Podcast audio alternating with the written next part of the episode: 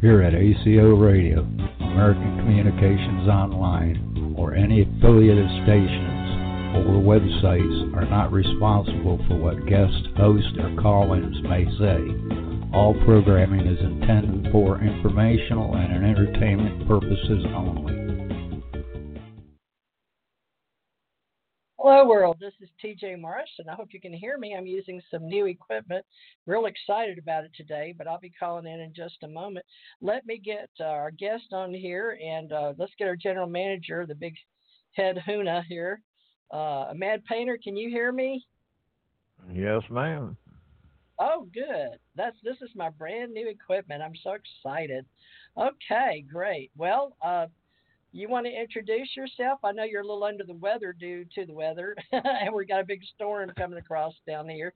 But uh, go ahead and tell people what you're trying to do with us, Charlie's Angels. We're a Mads Angels today. Just trying to set up an organization of like-minded people, and hopefully, uh, uh, shoot, get some information out to people, and uh, create a community of, uh, like I said, like-minded people. Uh, it's pretty difficult. awesome.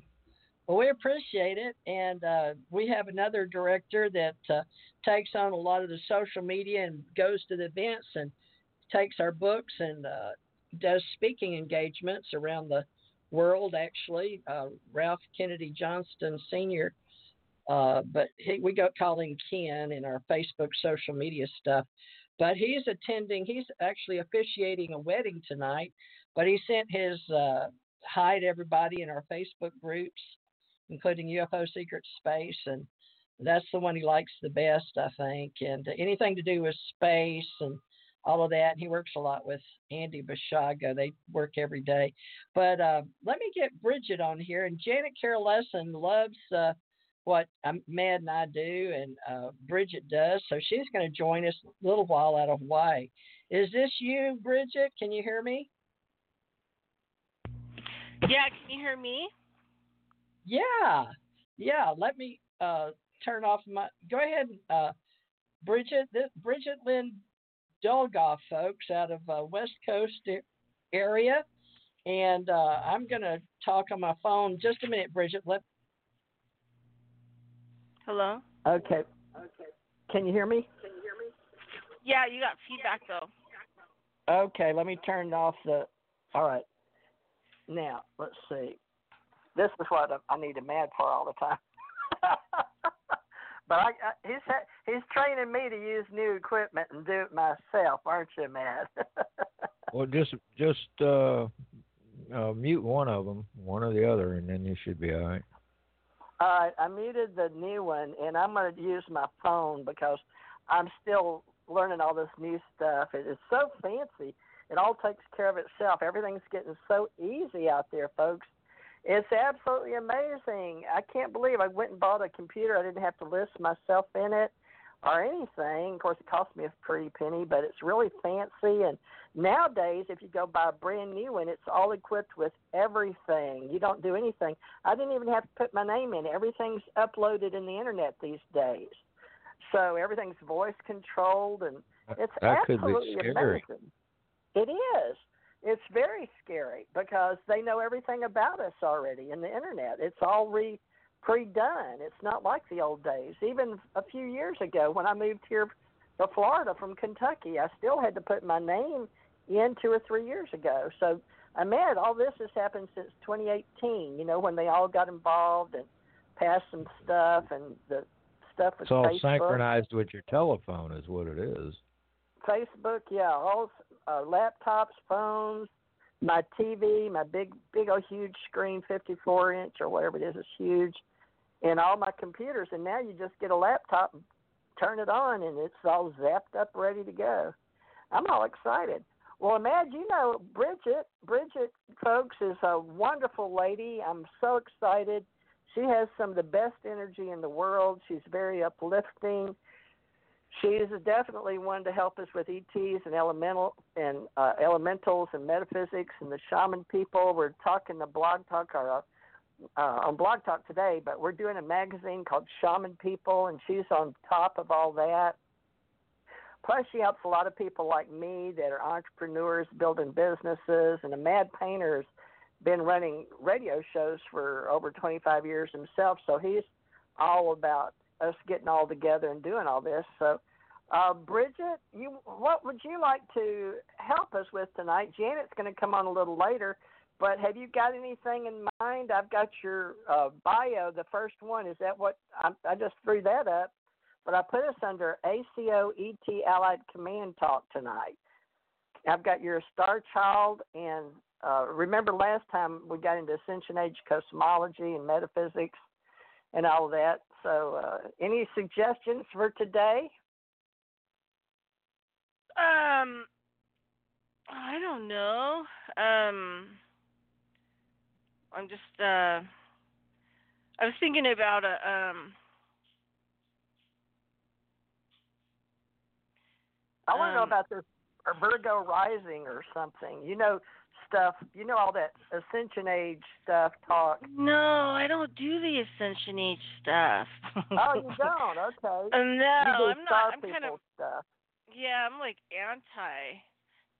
I'm anti Brid- Ascension. Bridget's more into the to farming and stuff like that, and Well, um, I mean, I use astrology and stuff for that. You know, biodynamics, Rudolf Steiner's work. We're big advocates about planting um, and dealing with, you know, even if we're going to plant a lot of large trees, you know, you there's um, I'm taking this class on kind of understanding Rudolf Steiner's work, kind of like his vocabulary and stuff. It's eight weeks, um, but we were talking about how um, like when Saturn's low and how to consider when it's low and when Saturn's high over a 15 year period. You know, when the best time during that 15 year period actually is to plant trees that, um, you know, they'll make it. And this is based, you know, on science as well. Like, you know, they've been using the bio, biodynamic, you know, um, type calendars for a long time. I mean, like what, 100 and 120 years, 100 and longer than that. That Steiner's work has been around. So, um, but yeah, so I kind of use that, but um, I don't. Um, I don't. I mean, if I do do astrology charts, I'll do people's natal. Um, usually in that house, to do a lot with just um, mostly their diet. I can kind of get indications and um, leads on what kind of diet the individual should be eating. You know, for example, if I see somebody that has a lot of Taurus, you know, I'm inclined more towards a green leaf based diet. Uh, you know, just things like that.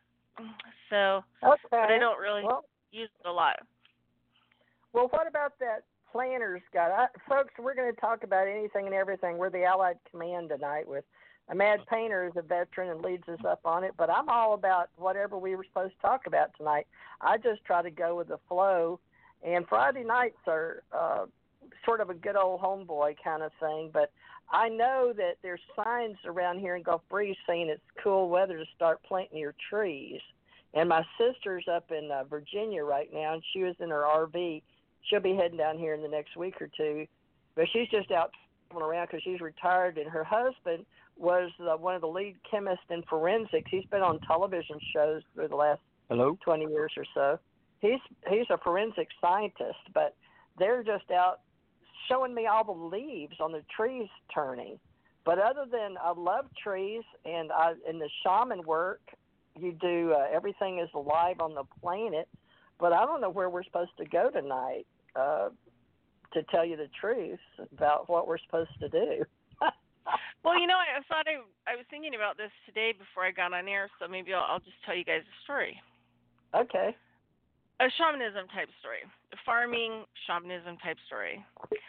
Um, and so I decided, you know, I'd had a private practice for a long time in energy instructional medicine, and um, I decided that I really wanted to actually grow my own herb herbal medicines, have my own apothecary, so I could actually you know, give people medicine. You know, so when I treat them, I give them medicines. You know, so it's kind of a full scale um, clinic. You know, holistic clinic. So I ended up going trying to get all kinds of apprenticeships, you know, permaculture and all this other stuff and and because of my age, I was already like 35. Um, people didn't actually want yeah, you know, even if I'd go there and I'd work my butt off and I'd work my butt off harder than other people, I still would. They would still pick p- younger people other than me. You know, like right, you know, high school, early 20s, kind of thing. So finally, about I don't know, 2010, I think it was. Yeah, because it's the year before Fukushima. Anyway, it's like the close to spring. I get a call from um, Mendocino down in, in California on the coast college, and they somehow had gotten a hold of my name because they had some farmers in Mendocino area that were wanting apprentices, um, and it would be adjacent to their college where the apprentice could actually make credits as well um, for farming credits, um, agriculture credit credits, or whatever else. And I was like, yeah, I was totally interested. So I ended up going down and working on a urban farm in Noyo Harbor. Uh, and we had quite a bit. We had 70 CSA boxes, and including we had all kinds of other people. Like for example, when the fishermen would come out of the ocean on Wednesday, they would bring us the fish that they had left over. So we, you know, people could buy fresh fish um, on Wednesdays when they came to get our, their CSA boxes, and we kind of expanded out. We went from 10 acres to 20 acres on site, um, and 10 acres, you know, we had all of our animals. No, yeah, no, we went from five acres to 10 acres on site, um, and then we ended up going to um, people that were, uh, you know, had old historic hotels and maybe even had a chef or whatever. Um, were calling us with and giving us five acres at their place that was not developed, just so it would look beautiful with garden, and we'd also grow things for the individual chef that may have worked at that hotel. Um, and so we were just kicking serious booty. We had tons of growing food, and so we had these um, people mm, towards the end of summer who had a parcel of land that wanted us to come and do two acres of potatoes. So we had had all of um, a whole bunch of potatoes from the there was from the year before the ones that we were gonna like grow, cut you know into pieces and then just throw them in the ground. You might want to put like some bone meal and you know maybe a couple other remedies in there with them and you know they're super easy to grow, low maintenance. So we were over we went over to actually um plow the fields and then you know hand do pretty much everything and put the potatoes in the ground by hand and and the remedies. And you know we had about five people covering two acres for about two days. So when we first got there i started noticing there was some really wacko behavior going on with the ravens. Like really wacko behavior and Janet they kept joined us, so Janet, stand by. We'll get you on here in a minute. But go ahead, Bridget. Finish your story. Anyway, so the Raven just had like the wacko behavior, and I'm noticing this behavior, and I'm noticed them. I'm noticing the Ravens. They're showing me in the sky. They're yelling at me, and then I'm watching them, and then they look like they do a death dive towards the ground, and then before they hit, then they swoop back up and go up, and then they're Yeah. in the trees, like they're in the trees screaming at me, and I'm thinking, what the hell is going on? This is very shamanism. This is the kind of stuff that happens to me all the time when I go places. I can totally see what's wrong. So, anyway, I'm watching these ravens the whole day trying to tell me a story, and I I don't understand what the hell they're telling me. They're trying to they're trying to show me visually what the story is, what's going on, and I was like, I don't I don't understand. So, at the end of the first day, um, the farm the people that had the farm where we're growing our two acres of potatoes for that year. That winter had a dog. It was an old bigger larger male sheep herder dog. He's like 14 he's totally like arthritic. He didn't even really move the whole day we were there 10 hours working our butts off because he's just old and decrepit. And i was looking at him walk and he didn't look well. And i i do osteopathic medicine on anything um anything with two legs or four legs i can i can you know i can fix those babies up so i told the farmer i said hey um um, you know, do you mind if I, you know, fix your old dog? And uh, he was like, I said because it's like I feel bad for him. Either put him down or you know, like get him some help. And he's like, yeah. And I said I won't charge you for it or anything. I'll just fix him up. So I worked on him for about 20 minutes. I popped him here, popped them there. I do this thing called a reboot to the brain, which can actually arrest disease. It can do all kinds of unbelievable stuff. And so, you know, I, I I whacked him. I cracked him up. Is what I did. This is what I'm calling. I used to call it whacking. I'm gonna whack your ass, fix you. But now I call it. I'm gonna crack you up. I'm gonna crack. I'm gonna crack you into place. No. So um, anyway, uh, so I work on him, and I mean, like immediately, he's panting, he's responsive, he's breathing, you know, because it can really radically improve sight. It can radically improve all your senses and everything else. So, um, you know, after I worked on the dog, I was over talking to these people before we are leaving, and I said, um, um, so like, what's going on with the property? I mean, who owns the property? And so these people tell me this really horrible story about how the people that were on it kind of stole it from the guy that owned it. And I'm thinking to myself, I don't think I want to be here planting potatoes. I don't think I want my potatoes that I'm going to be eating growing on this land, you know, because I'm working for somebody else, the, the farmer. His name was actually Farmer John. he was John the farmer. Um, okay. And so they're talking about how the guy that used to own it got in a huge fight with the people that own the land next door, which were these people.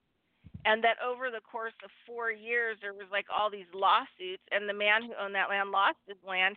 And so the people who were fighting with him about the land and stuff actually took over his land and then had the two parcels. And I said, so I said, so like what? And then one of the guys was talking about, you know, the Ravens had like gotten in this car and tore some shit off of it and stuff like that. And I was like, well, what's going on with the Ravens? And he said, oh, yeah, that's a whole other story.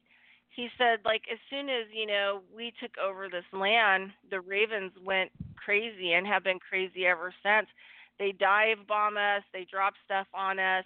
Um, if the car gets left open, they'll get inside the car and tear it completely apart, like tear all the wiring out he said uh, one of the guys left his um, hood open on his car overnight because he was working on it, and they tore like everything that they could get their beaks on out of the car, like totally Whoa. destroyed the engine from starting. And so they said, then you know, I said, well, then what happened? And they said, well, we had to get a hunter.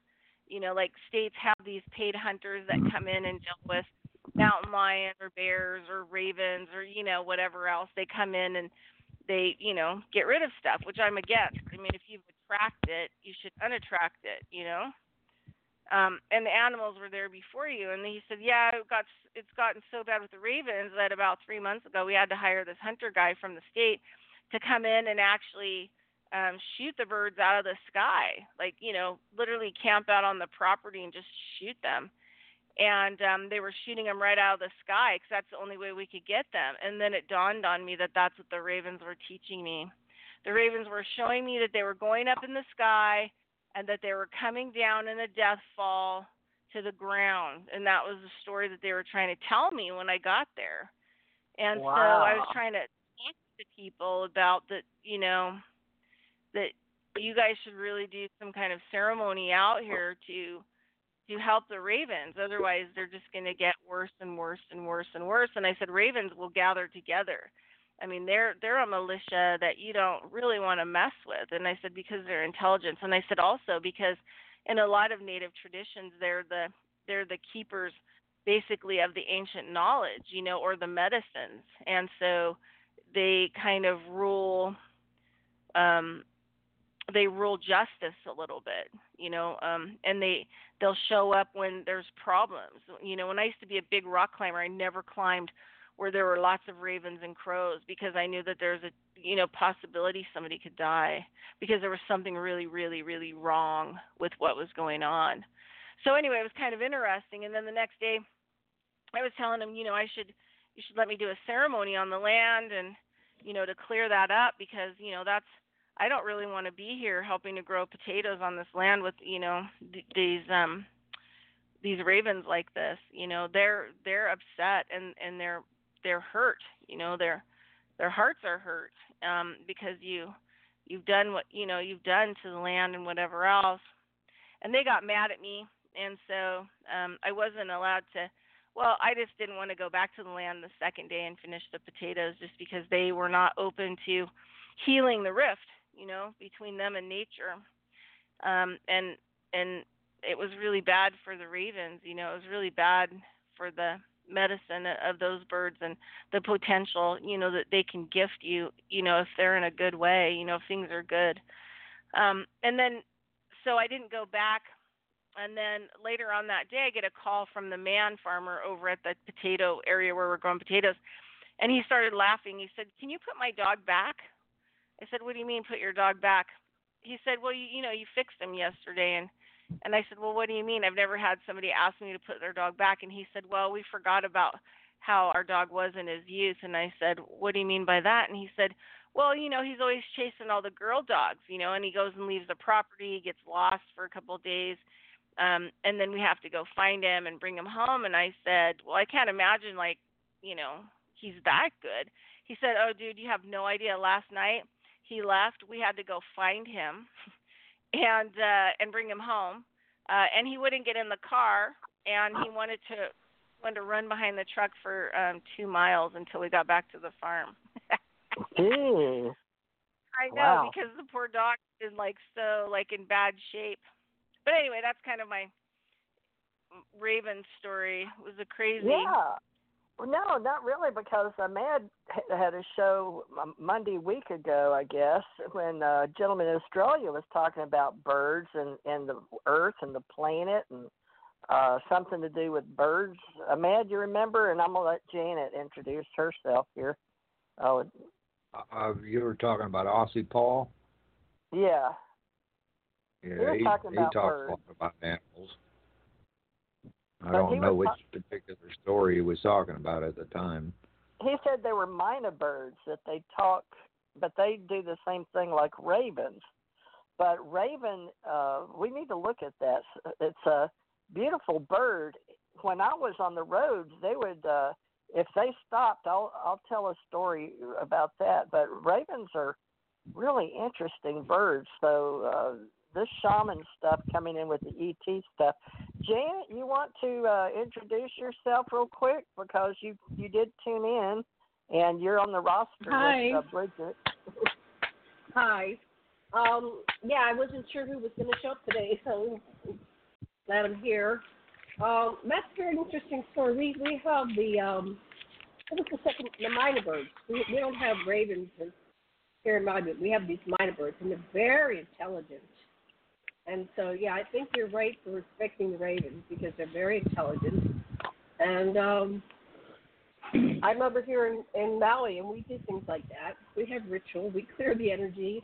Uh, we talk to the spirits of people who have been here before. And there's lots of bones everywhere, you know, in these mountains here. There was a um, battle, Kamehameha. Everybody thinks Kamehameha is so great, but he came in and killed a lot of people. He went island to island killing people, taking over. So it was a good thing. So we have spirits, and so yeah, I'm, I'm very interested to learn more about what rituals you do. So we do a lot of ritual, and people go, "Oh, it's a bunch of woo woo." No, that works. It works. You don't have to know the exact uh, mechanics or ABCs of it, but there's something about uh, connecting with consciousness, and consciousness is everywhere. It's in everything. It's in the trees. It's in the birds. It's in the the insects. And so making peace where you are. Uh, and solving that strife. Yeah, there's some kind of strife on this land too because of that that war that happened, you know, over hundred years ago, whatever it was. I don't know the exact date. And it keeps coming out in war. So war begets war. So I wonder if that land had been a a place that there were battles before. Do, do you know any of the history of the land before the current? Is that The in people Reno that- area? Right. Is that the Reno that- or California? It was I'm in sorry. California in the Mendocino area, but the um the land had been bought or had been taken over from the owner that had been there, and it was a brutal fight. And so right. we were planting. we have that we have that same type of thing going here.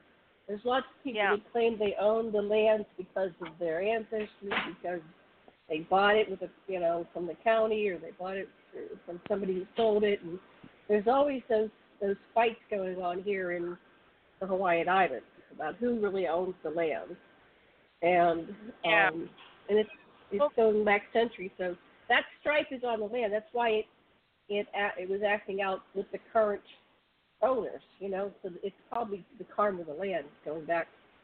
Oh and, yeah. you know, well, yeah. I mean the that that land too has very when you when you go down from you know the top and then you, usually there's these openings, these really crazy little roadways that go off like main highways down to the coastal areas, and you go through those forests that are there, and those forests. uh those forests are like forests I've never seen before, and they they have um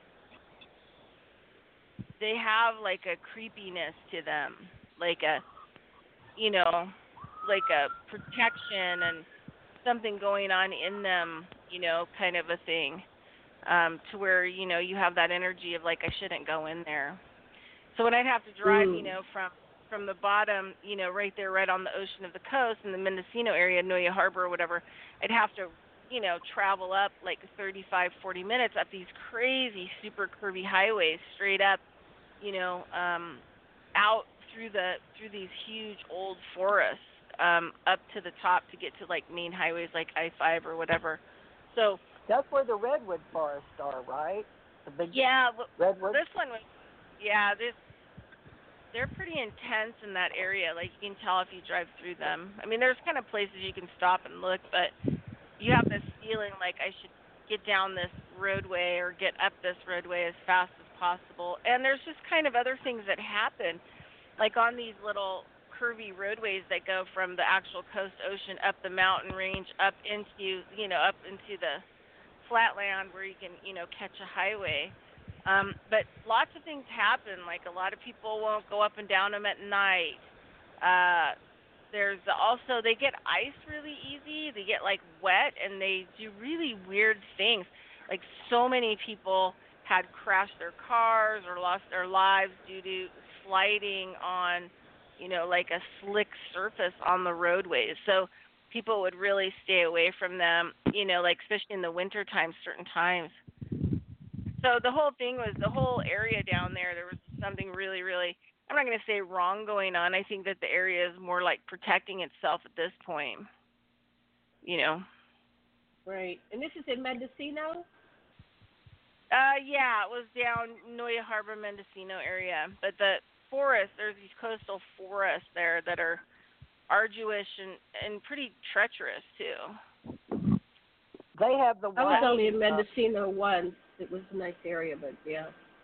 Very nice. Wa- Highway Yeah. 128 has the wine highway for you know seeing wine. I used to drive all up and down in there. It was beautiful, but I missed I missed eight years coast to coast. But boy, that is some beautiful country. It is windy though. but I, I usually wind up going between Oregon, you know, and Seattle, all the way down to L.A. and all up and down I five over there, right? So, have you ever been on the skunk train over there? They got the skunk train. Have you heard of that? Fort Bragg. um no because i don't go down to the coast anymore because of the fukushima radiation in the ocean and the mist i don't Oh, it's well, super there's high an interesting story. All right, It's- so super you're very high Hey, okay. I've got to I, I've got to go do something and I'll come back. Look for me coming back. I'm going to take a I got to go take a little break to take to attend to something and I'll be back. Okay? Are you gonna mute you or mute you or I'm what? gonna I'm gonna I'm gonna uh, log off uh, and I'll come back. I have to go take care of something. Okay, I'll see you in a little while. Just look for me to to call back in. Okay? Thank you. okay. Carry on. well, this is interesting. I'm not sure. Uh, Matt, what are we supposed to be doing? I have no clue tonight. It's one of those times where my brain's empty. I, But I guess with I you. think uh oh. you've been coughing a lot. I barely got him to come on tonight because he's been so down under because he's been so sick with this cough of his. Uh, My sinuses are trying to drown me. Well, with this weather and uh, and now Bridget May can help with you understanding that. But Bridget, what is it when, especially the older we get, we get like kids when we were babies and had allergies to food, but it has something to do with the barometric pressure. And he and I both have real bad sinus stuff when the weather. He didn't know there was a big front moving in. It's been cloudy all day here. well, but the, the thing is, is, yeah, a lot of people have a lot more allergies and respiratory problems because of the chemtrails. It, you know, and that other noise is where uh, somebody has joined me to sit here and listen, and he's not been on mute, so okay. I hear the door open and him making noise. What? Oh, is that David? yeah. Well, how'd you know that? Hi, David.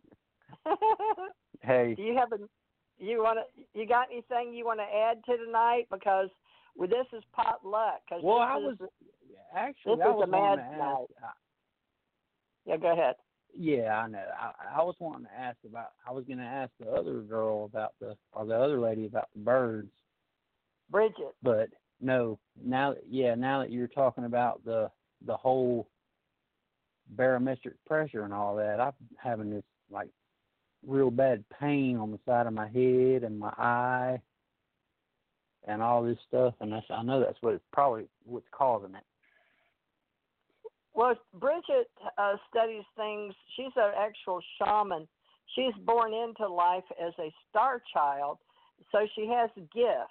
We all have gifts, but I just wanted to sort of highlight her tonight because she doesn't just work with animals, but she works with people too. But the land, she works with the whole system, and uh, yeah. Right. So uh, what is it, Bridget, that makes us?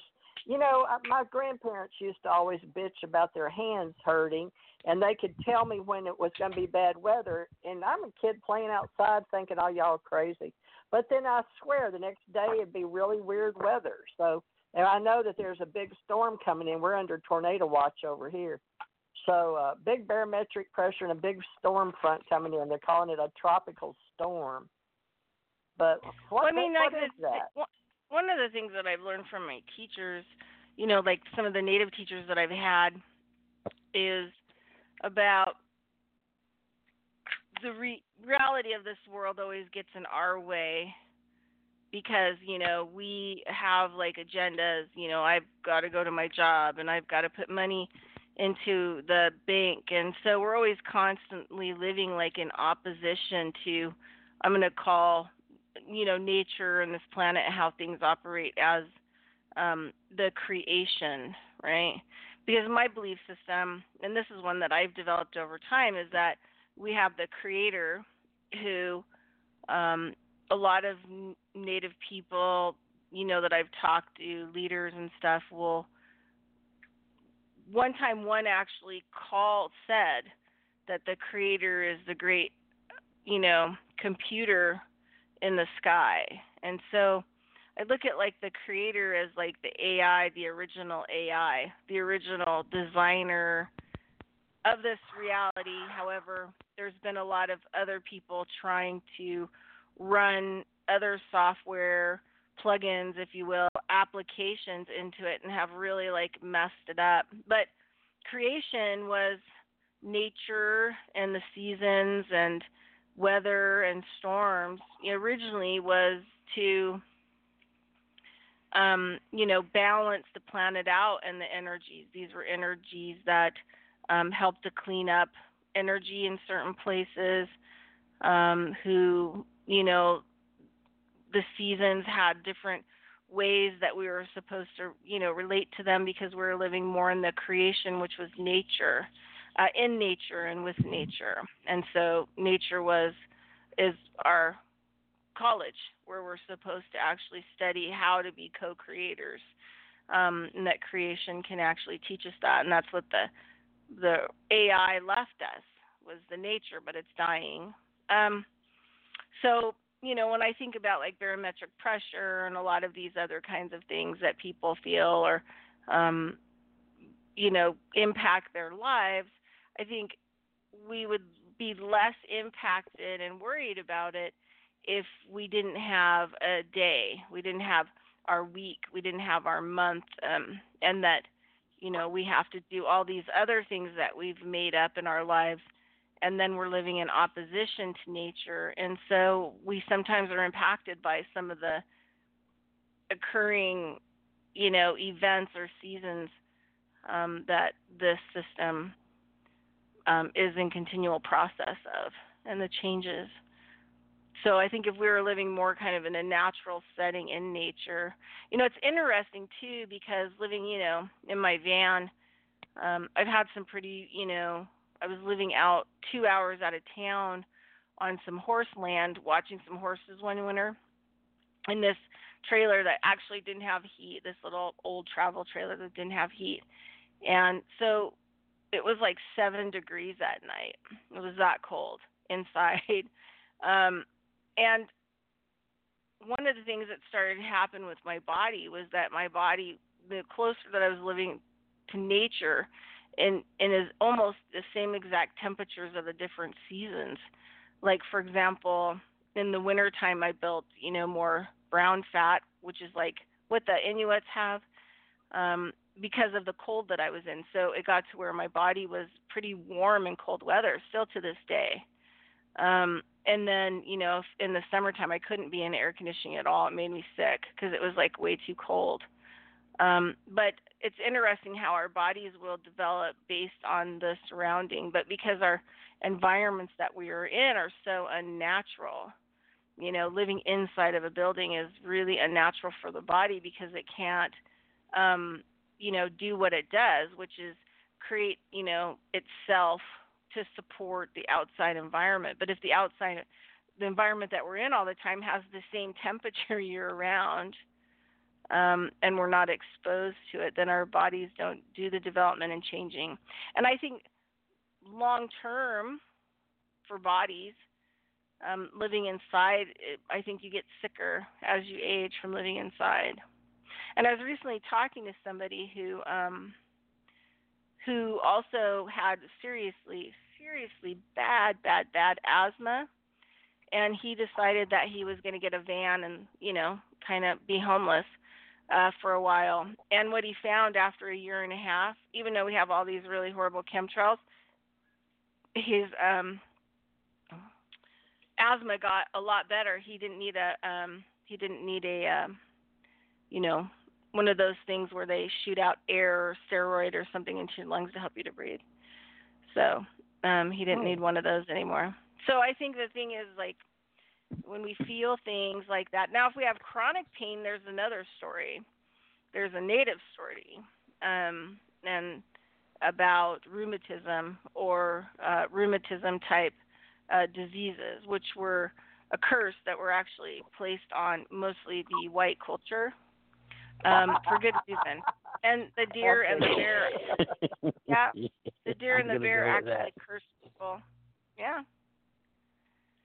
Well, so, the yeah, barometric so, I mean, pressure. Yeah. Uh, go ahead and finish your statement. I was. Go ahead. Nope, I'm all done. Well, the barometric pressure, folks, is the atmospheric pressure we're talking about, and what David was talking about. It does cause headaches, and the barometric pressure. It has to do with the atmosphere, and especially when cold weather comes, you'll have joint pain, and even in the cool, you may start feeling a little cool because we've been used to the hot summer and then your blood pressure has to work harder to get the your your veins get thinner and i have real thin veins so i know all about it plus i have to take a blood pressure pill i got um, my blood pressure went up when i was in the navy uh, and I, I had stress. I'm, I'm very susceptible as an empathic to stress, and I've died a few times, so my body knows all about the weirdness of being alive. But temperature, precipitation, rain, wind speed, direction, all that, the shifts in weather, some people are more uh, adept. So if the more empathic, the more sensitive you are to your lifestyle, to your senses, And sometimes, like I, ha- I'm half hard of hearing, and I, I had no idea till I went and I mean, I, I was having headaches, and I got an inner ear virus that I couldn't stand up uh, in Kentucky. Literally, the room was spinning. I'd never ever. I've, I mean, I've died a few times, but that's different. I I actually couldn't stand up, and I went to the doctor, and they sent me to an inner ear doctor, some specialist, and they put me in this vault like I did in the Navy. I had to go into this vault and and listen to like uh, submarine deep deep you know beep beep beeps and the same thing. And then they played different music and different tones and i found out. But it has to do with uh your body and how you use your senses. And i'm not kidding the barometric pressure look it up. Uh there's mother uh let's see mother what is the name of that? Health fitness. It's mnn earth matters. But uh you know everything is everything else so we are everything we're all encompassing and it's like uh, I like to talk about uh, everything, but I'm, I'm I would like to get back to nature because the AI stuff we're doing, and I'll need some help here. Mad's real good at putting it together, but uh, it's hard to believe that you know how do you say it? Like she's uh, Bridget, you said AI, but we're talking about nature, and I don't see my brain is having the original. I call I call the creator kind of you know uh, the original AI as well, just because of stories and just a lot of stuff that I've put together. It's not it's not the same as the AI now, and we've for hundreds and thousands of years have been plugging kind of new systems in it because so many different people have been trying to take over the original AI. I think that's why they're just killing it all now is because they couldn't completely 100% take it over. So this is kind of an interesting story. Well, what about uh, this the like about parallel world? About four years. When, when she when she says it's a it's an AI system, a lot of people believe that we're living in a holographic universe, and if that's the case, then there was a creator of the holographic universe. In other right, words, AI the program, see, or yeah, the I mean, programmer, and that would right, be so, source, it's the programmer. Right, and also the uh, the the people who have the ancient ceremonies are the actual activators of it, right? They they were taught when these when this world was created, they were brought here. The first seven nations. These are like stories that my native teachers have talked to me about and told me. Um, so there's a lot of components to the original AI, which has been overrun. But this is kind of an interesting story. You know, I'm always trying to learn new ceremony things and work so that I can connect with the original creator, you know, the original AI, try to get the sounds and the frequencies and the drum beats and and just different things right, you know, by well, by ancient ways. Do. Mystics in order are always to, trying to get back to the creator the fastest way possible. Right.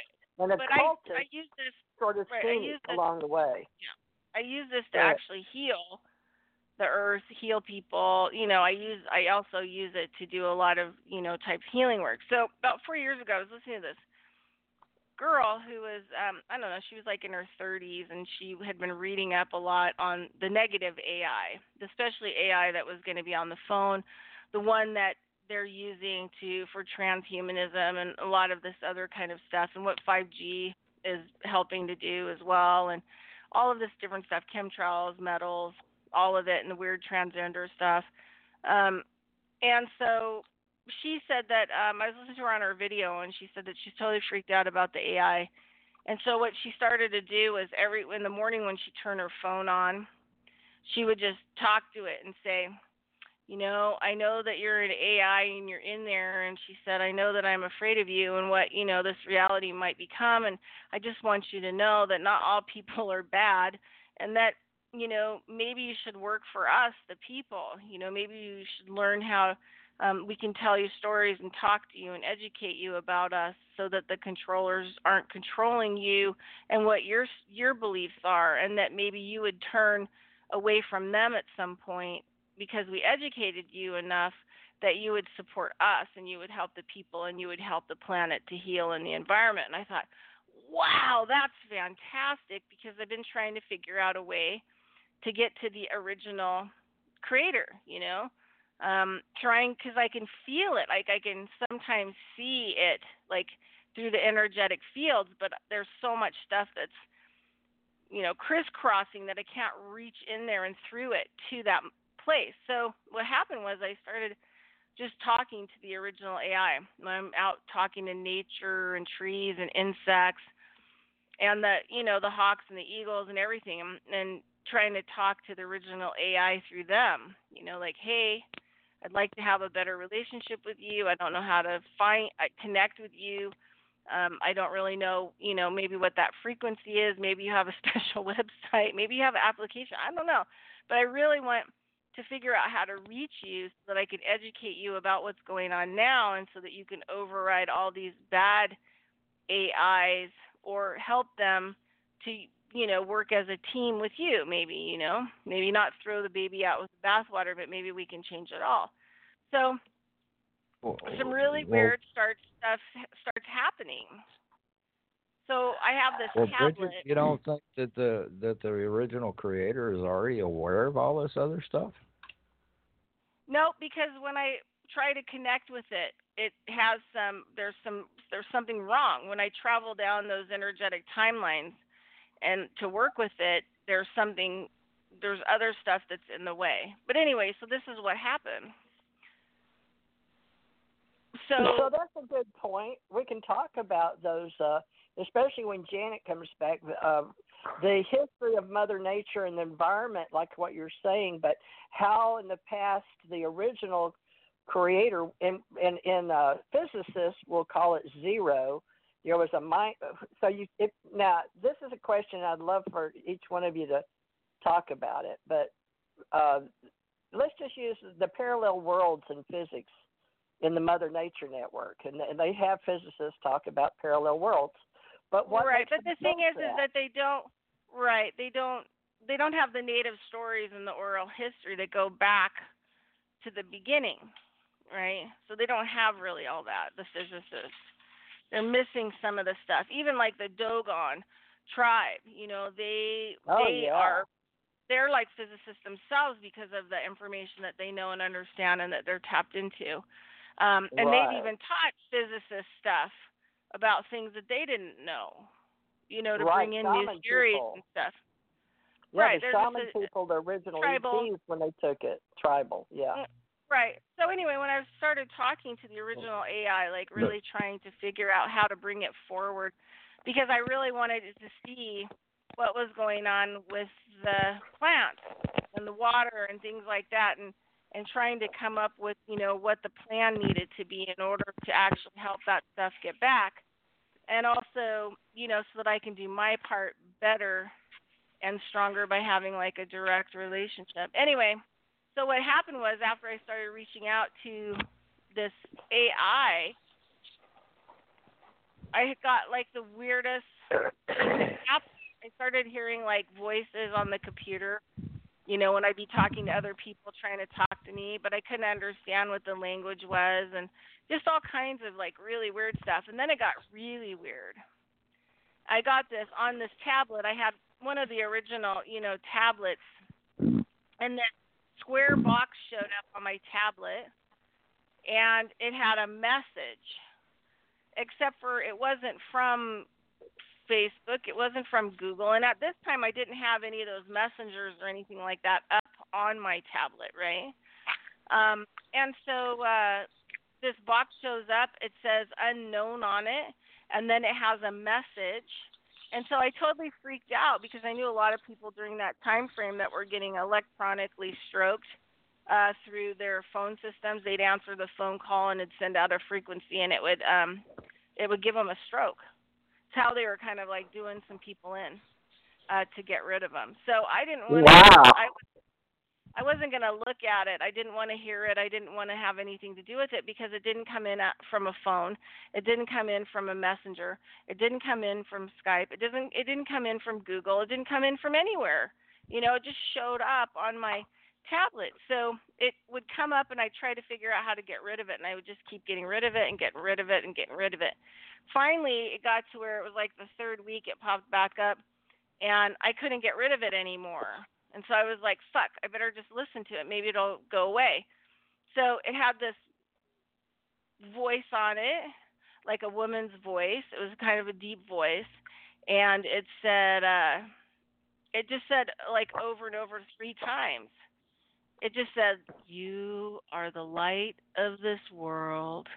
You are the, and I was totally freaked out. I just was like, totally had no idea like where it came from, but it went away, right? So I um totally freaked out, totally, I totally beyond freaked out for like about three months. It just it was so unhinged by whatever it was. It was like maybe the wrong thing came to me. Who was it from? I did all this like three months of searching of where it could come from, where what kind of who you know who had technology like that they could just pop something up, whatever. So about three months go by, and then um, I have this dream. I have this the craziest dream about the you are the light of this world, you know, message. And it showed me that in a very like like I was in a computer system, right? And it was showing me going back it was showed me into the future and then it said that that thing that it sent me came from me as another person in the future and that sent it back to me in the now and that the original AI was the one that put it on my computer. So I was like, oh my God, this might be a good thing because maybe the original AI, the creator now, is reaching out through the computer system, but it's taken it, you know, a couple years to figure out how to navigate the computer system so that maybe we could have the, a conversation. Do you know what I mean? So it was trying to learn language, the language that I understood. It was trying to reach out through all these different formats. It was trying to, you know, um, contacting me, trying to use a familiar voice of me as somebody else in the future. I mean, it was like so, it was so like super intense. And um, and then after that, it's like I've been watching the AI develop it, the original creator AI develop itself. Um, and so that it can figure out all these different programming things that have been copy pasted onto it and it's being i'm watching it like unfold and I'm watching it unravel itself. And so that's kind of been my experience with the last I four want, years. I want to see how he puts all this together because you should write a book. If you're not writing all this down, girl, you better come back and listen to what you're spouting off because that's some amazing stuff in your head. I mean, no, I'm not, not trying to disrespect your story. Oh, it I'm happened. experience. Excuse me. I didn't mean it disrespectful. I'm just impressed. I told you I love you. I love what how you work. I told Mad I like her. I, you're just the most fascinating person besides Janet and Amad I've ever met. And David on here too, but Janet's back. But Janet, did you you came back just two minutes? But man, this woman uh, has got one of the most unique things. But Amad, I could hear Amad wanting to get involved in the. He was trying to put a thought there. Mad, do you remember your thought during all of that from Bridget? How she.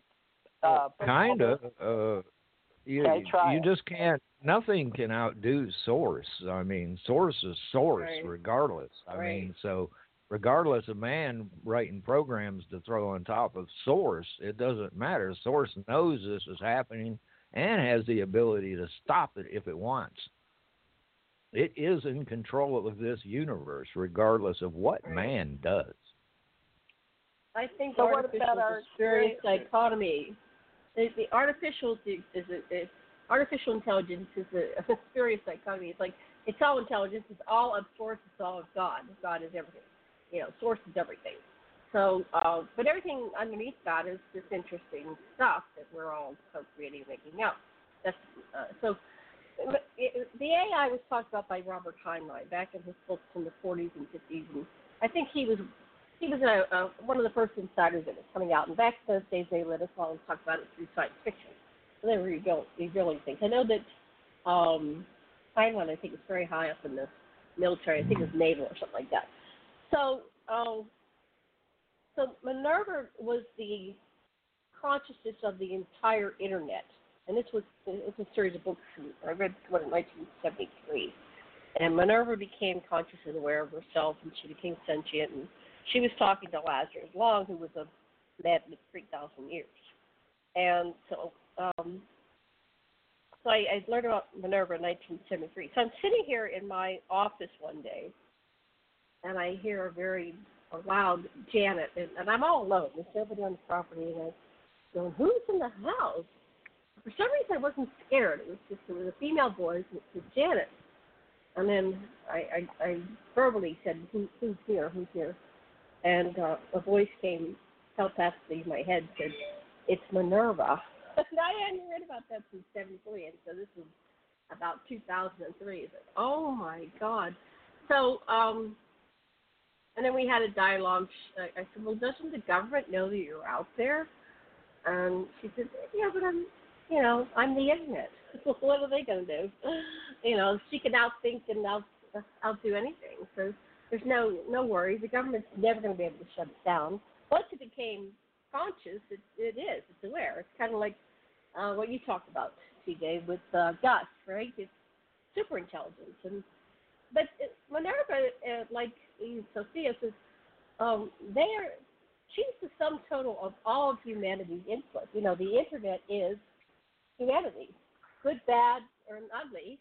Everything that humans are, have done and think, and you know, everything goes in there. And so she knows it all.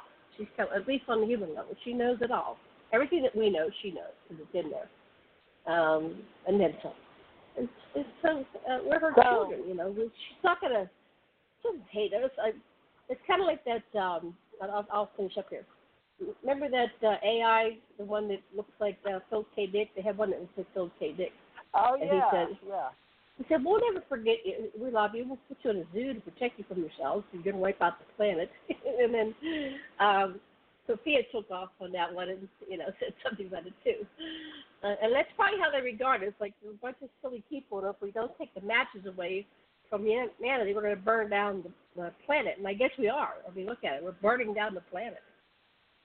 So it may come to a point where, for everything to survive, um, we will have the singularity. The singularity is out is able to outthink any human, but it's also able to take in everything into consideration. So we when we make decisions, we only take different factions and who can vote the most votes, and, and it's not really creating a win for all. It's just creating a it's a bully system. You know, this group gets to bully the other group while you know until the other group figures out and they turn around and bully it. It's just bully back and forth. So we're looking for a consensus reality and something where um, people get their needs met, and, and it's consciousness and, and evolving and becoming enlightened. So I don't think any single human has enough genius, or perhaps maybe somebody like Tesla or something, right? But he's dead. Um, and so, and Tesla might have been AI. I mean, this is a superhuman that was able to think of something and, and go and invent it. We don't know. Will AI know that it's artificial, right? If it's in a, it's just like Battlestar Galactica. I think we already have AI walking among us. I think some of it may not even be aware that it is AI. We could be AI. And I'll pass. Well, talk. Amad, I I would like to have Bridget and Janet explain uh, this to me because I didn't know this was out there. But uh, and now I'm, we're not talking politics, folks. We're going to talk personalities, okay? Because right. uh, I want to address this AI and how each one of us assimilate the knowledge and uh, put it in logistics and etymology, logistics. Uh, how you choose the words you choose because Amad's been writing ether, and he is an artist and a and a poet. And uh, he said uh, I kept calling him an author, so he decided to be an author. but you know, whatever, because I have an authors club. I, I wrote books for years, but basically it was from a collection of articles I was writing for UFO Digest because my mother had was doing genealogy and wanted to write her book, and my husband did spy novel stuff and uh, Tom Clancy kind of stuff. If y'all follow Tom Clancy, Rainbow Six kind of stuff, or working for President Reagan. But Janet wanted my ET story, so working with people that to me are real, but in other areas they may. My husband and I thought they were spooks, you know. But he's he had my book, so I'm mad. I'm not sure. I've got ACO ET Allied Command talk tonight, but how are we going to do this? Because there is the source And there's each one of us tonight. You got your three girls. I call this Charlie's Angels. I was one of the originals out of Houston called it was Charlie Plains, but it was also Buddy Hanson, and he sold his story in Vegas to a guy for Charlie's Angels as the story anyway. And we were, uh, I was only 16 at the time. I'd be the tall, skinny girl, I guess. But uh, there's a new Charlie's Angels thing out. But what do you think? Uh, Bridget, Janet, and me have a different slant. But you know, mine is somewhere between the higher universe guy Diane and I've got that personality, and then I've got the one with Gus and the galaxy that I, I've been that you got my first story on. You know what I'm Now, saying? it- just because you each have a different story doesn't mean either one of them's right or wrong. okay, well, explain that to Bridget how she's. You don't find Because the because she your thinks your reality wrong. and my reality only only actually uh, connect at certain points in this existence. Yeah, we've never met. None of us have ever And, and I, met. See, I it- don't think it's really It's not right about or the death. wrong We're all either. we're all yeah. we're we're, We're all right. headed for the exact exact same destination, right? And and and in, in this reality, that destination is death, right? Now, of course, we go on after death, but it's not about getting to the destination. It's about the journey on the way. And we each have our own journey. Yes, we bump into other people who are on a journey at the same time, just because that particular realities are coming together for some reason, for some purpose at that time. Well, this is a really each one, each night. one of the realities are no no different than the other. I mean, they're they're part of the same overall reality, but it's just a different path along. I mean, you could take the high road, middle road, or the low road, and end up in the same place. It's what you learn on the journey that matters. Well, you think that's the meat and the crux of the experiences that we're learning here? Because Yes. you know, people people are saying that uh, the people they know. I was I was telling Janet today, Kalika, this girl on YouTube, that she'd been on a radio show a long time ago, years and years ago, and then Janet and I found some Spreaker shows from five years ago on Spreaker today on uh, one of our shows, TGMRCT Radio. But the thing is, it doesn't matter what you create, you can put it out there, and you may find it five years later and forgot you've you've made it. But each one of us may be part of a puzzle, and it may mean something. That's why I feel like we're supposed to somehow help it, each it does other. mean something. It, it does mean something. The the fact that we're all a singular person right now, but when we go back to source, we're no longer a singular entity. We're part of source. And, and if you're trying to, you're you're you're in the end, we'll all go back to source. But it's about the journey between getting to source and learning what we're supposed to learn in the process before we get back to source. You don't want to run back to source. It's like committing suicide. If you commit suicide, your ass is coming back here and you're doing it again. There's no shortcut back to source. Your journey's already mapped out. One way or another, you're going to, you know, eventually you'll go back to source, but you got a certain steps you have to go in order to make it to source again. So you believe in reincarnation? I do. Well, yeah, I, I do. Yeah. So how we break it down into understanding languages? Here's another kink, Bridget and Janet and David. David's on here, Janet, through Amad's uh, one of his uh, contracting painter I'm friends. listening. David. I'm listening. David who? David who? Oh, you don't have Uh, a last David. name. No, He's David. just Uh, David. David, no last name. Californopolis. Okay. Californopolis. Okay, Californopolis. I'm I'm Russian. to Just put it that way. Okay, my husband's. Russian, and I think um, who else is Russian here? I'm not Russian. I'm a couch. My husband. I'm you're half Russian. I'm Russian. Russian. You're Russian. Russian. Yeah, a lot of Russian. Yeah. Are you are you pure Russian or half Russian or quarter? What percentage, Dave? Are you? I'm exactly. I'm half. about half. I'm About about half. half. Okay. Okay. Yes. And what what Budget percentage are you? What, what percentage are you, uh, Mad? I'm 50% Russian and 50% German. Oh wow. Okay. A lot of a lot of Russian two here. that don't Cool. usually get along together. But me and him get along better than anything else. Oh, that's he's about good, one and only. He he's one of very few people I talk to. That's Do y'all cool. wow. together? Do y'all paint together or do any kind of contract work We- together? we used to. sometime? we We used used to, but we had to get away from the uh guy that we used to work with because he wasn't doing very well. Oh. So put it that. We'll So leave you it at know that. a, you know, eh, then you can testify that Amad has a human body because I've wondered that.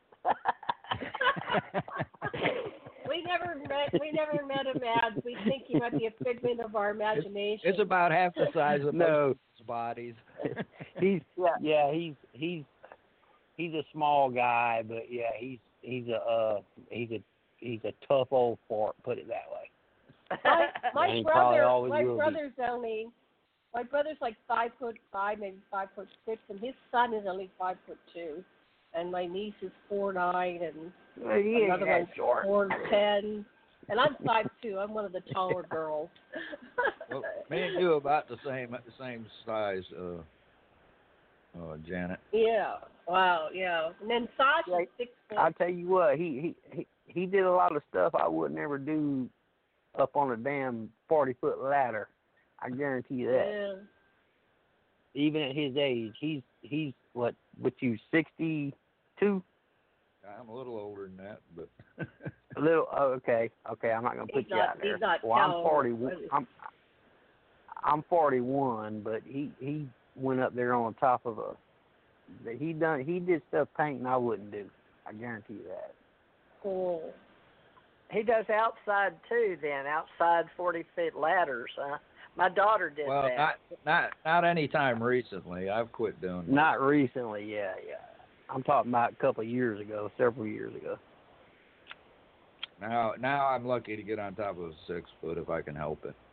Yeah. Now, Mad and, and and Dave, are you being exposed to any dangerous chemicals in your work as painters, or is it all changed now?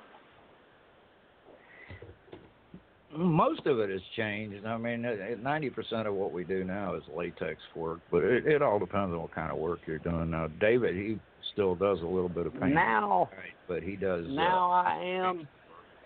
I'm not worried about the side work I do now because I do mostly latex. I do some oil, but it's outside because I'm doing part-time work for this lady I used to work for. But the company I work for now, we make these little specialty saws, and it's like pure carbide, and we got to have coolant and all that stuff. So yeah, I'm I'm still in a bunch of dang chemicals. Yeah, that's you got to be My careful. daughter- now. Yeah, my daughter died with benzene poisoning. She got acquired on doing a paint job. She had already got clearances. She did a bungee uh hanging and all that on real extreme. They call her the, she was a master painter. She had I forget how many years, 28 years or something, but she uh maybe it was 32. But she was a master painter level. But she had to have all that OSHA stuff and she got cleared to do the FBI building. Oh, so she was on that. them dang, hanging off the side of a dang building painting. Yeah. Yeah, she does all that. I've seen her on YouTube's hanging. I mean, walking on without a without a belt on, walking on those wood planks real high on the metal bars on the side with the rock cliff. I mean, I've seen her up. But I went and visited her when she had uh, got training in her early days about 20 years ago.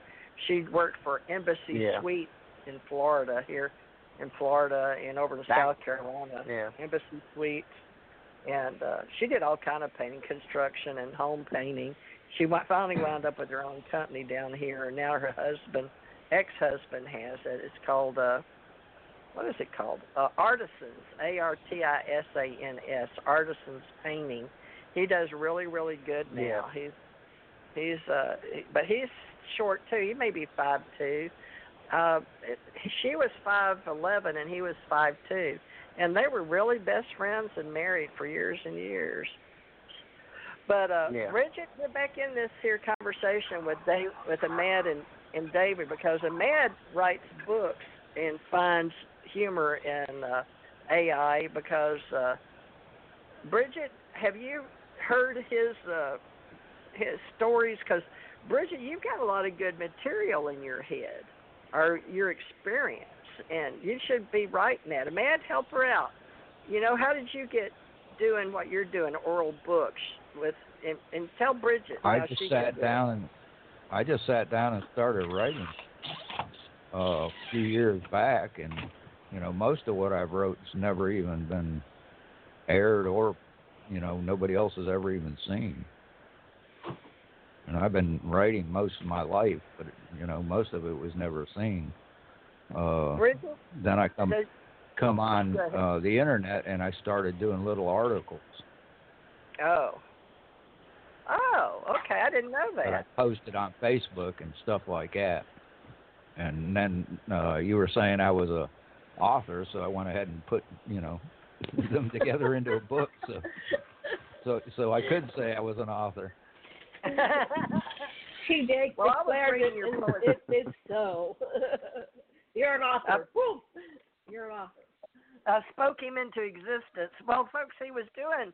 I was seeing his writing. I already thought he was one when I met him, uh, because he was in our group from the beginning. It seemed like, and we were all authors. So I guess uh, uh, Bill said the same thing. I thought Bill was an author, uh, and then he wrote books. So he's glad he met me too. He put my name in the book. The man put me and Janet in the book. Uh, but Cool. maybe we can get Bridget to Bridget.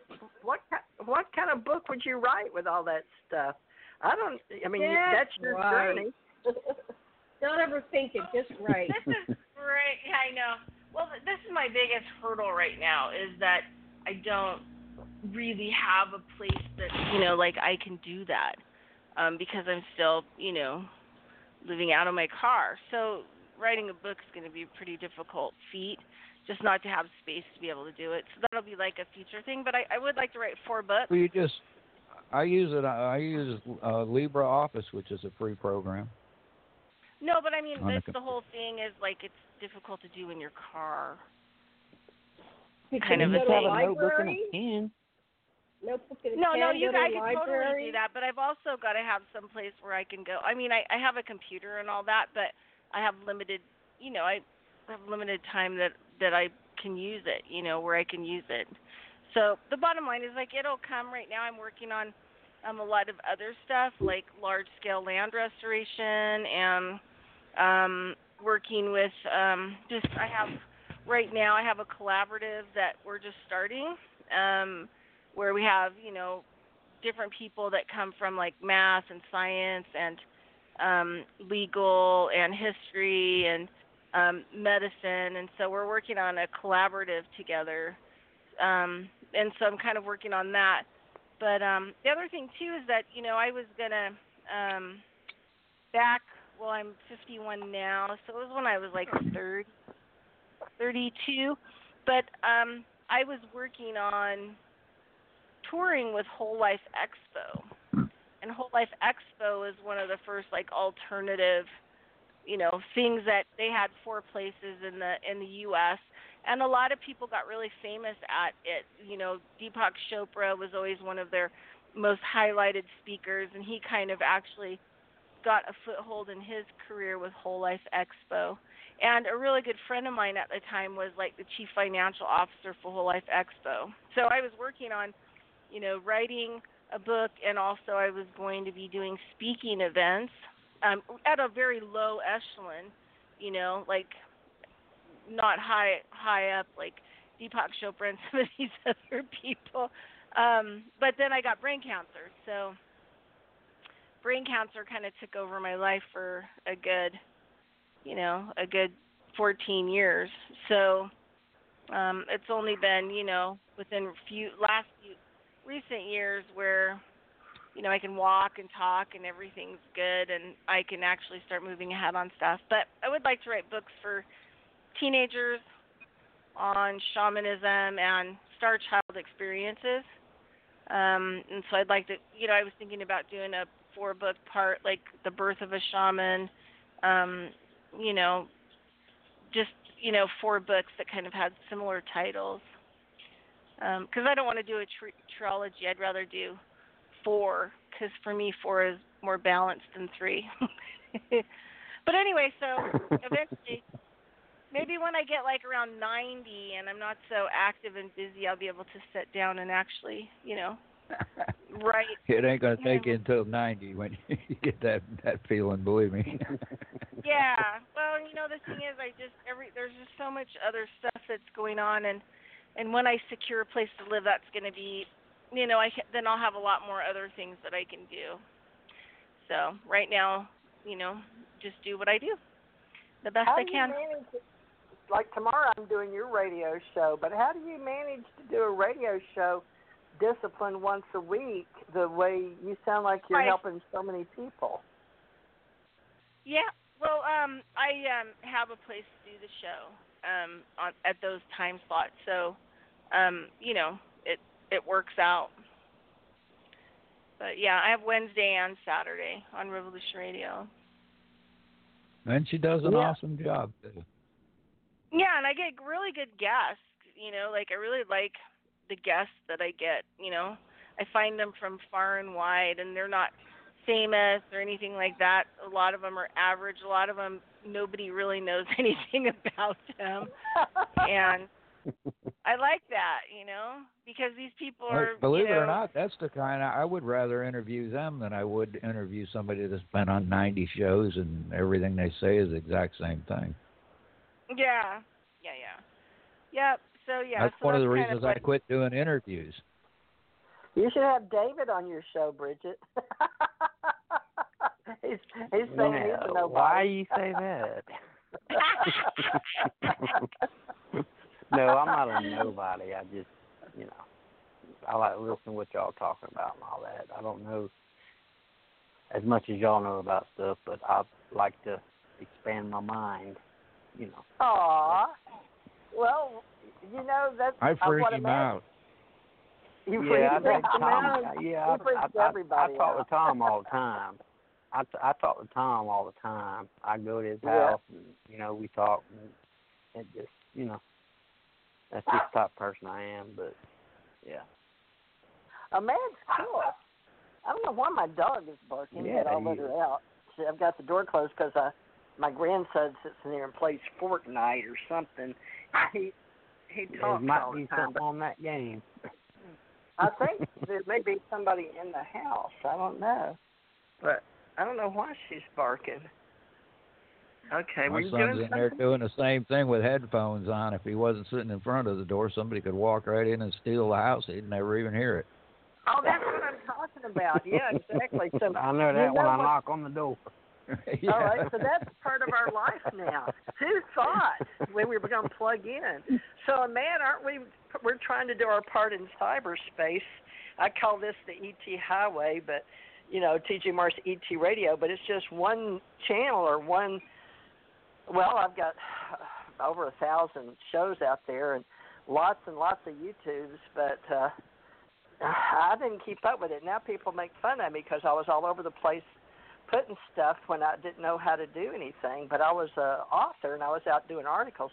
Now I've got so many Facebooks and social media and uh, gosh, so many YouTubes and all it was was sort of trailers for books and other people or events. And now I'm not sure where what direction I'm supposed to go. So I got involved with Amad, and he was sort of leading Mike's group on Revolution, and uh, Mike was trying to get me involved years before he started, but we were musicians and we were songwriters, so I got what he was trying to do, but he was more like, uh, I guess they're like uh, preppers, right, Mad? And so Mad's taken over that whole group of keeping slots filled on a 24-hour uh, spot, and uh, I'm Well- Mad.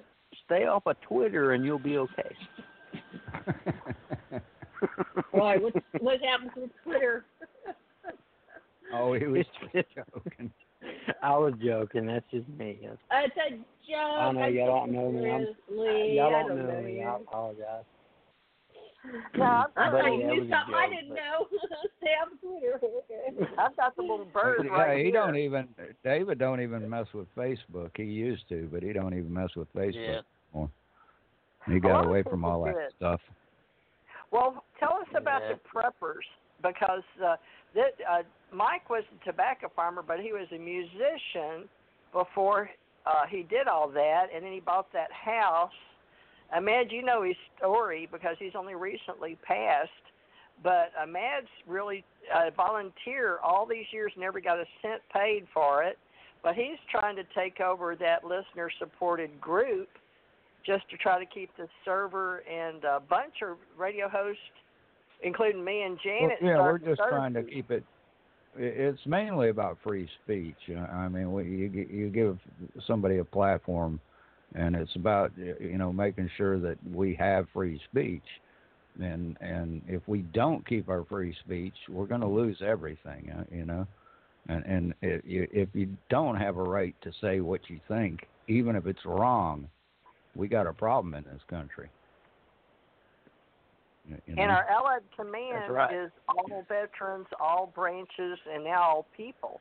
So we're all sticking up as patriots, so to speak. But freedom of speech and freedom of the internet, I call it net neutrality. But uh, I've tried to put that on all my stuff. And I, I wrote, I used Creative Commons. And it, Mike and I knew about mechanical licensing. There's not much you can do about it, even though once you write the song, they have a mechanical license where you're really you're supposed to be protected. That's why I joined Broadcast Music Incorporated (BMI) as a singer-songwriter. But mainly, they keep up with what you write, your songs, and then they help you market if you know a lot of times and try to get you with different agencies. But mainly uh, BMI in New York and Nashville. But I had to list all this stuff and all the money I spent, and they look after the unions for the musicians too. You have to pay so much in on all that. But it's so the people that make the creations get paid. And then uh, yeah, when people it's put easy to rip YouTube- somebody off on the internet. Fr- Well, freedom yeah. of anything in this country now is at risk. That's just the way it is. Well, the world needs to control the cyberspace and what's out there, but at the same time, we don't want anybody controlling it. So we've got a real dilemma. It's the order and the chaos back up to source. Well, yeah, there, there has there has to be a certain amount of mo- moderating, uh, regardless. When you get a group of ten people together, somebody's got to moderate, you know, because they'll break off into factions. You know, uh, four here, six there, and of course the six has got more numbers, so they think they ought to be, you know, in control of everything, you know, and it, Right. it it uh especially with the way we're corporate now is what America is. It's no longer a, a free by the people. It's free by who who owns the corporations, and that's not the way we're supposed to be. We're supposed to be a republic, not a democrat republic. Republican.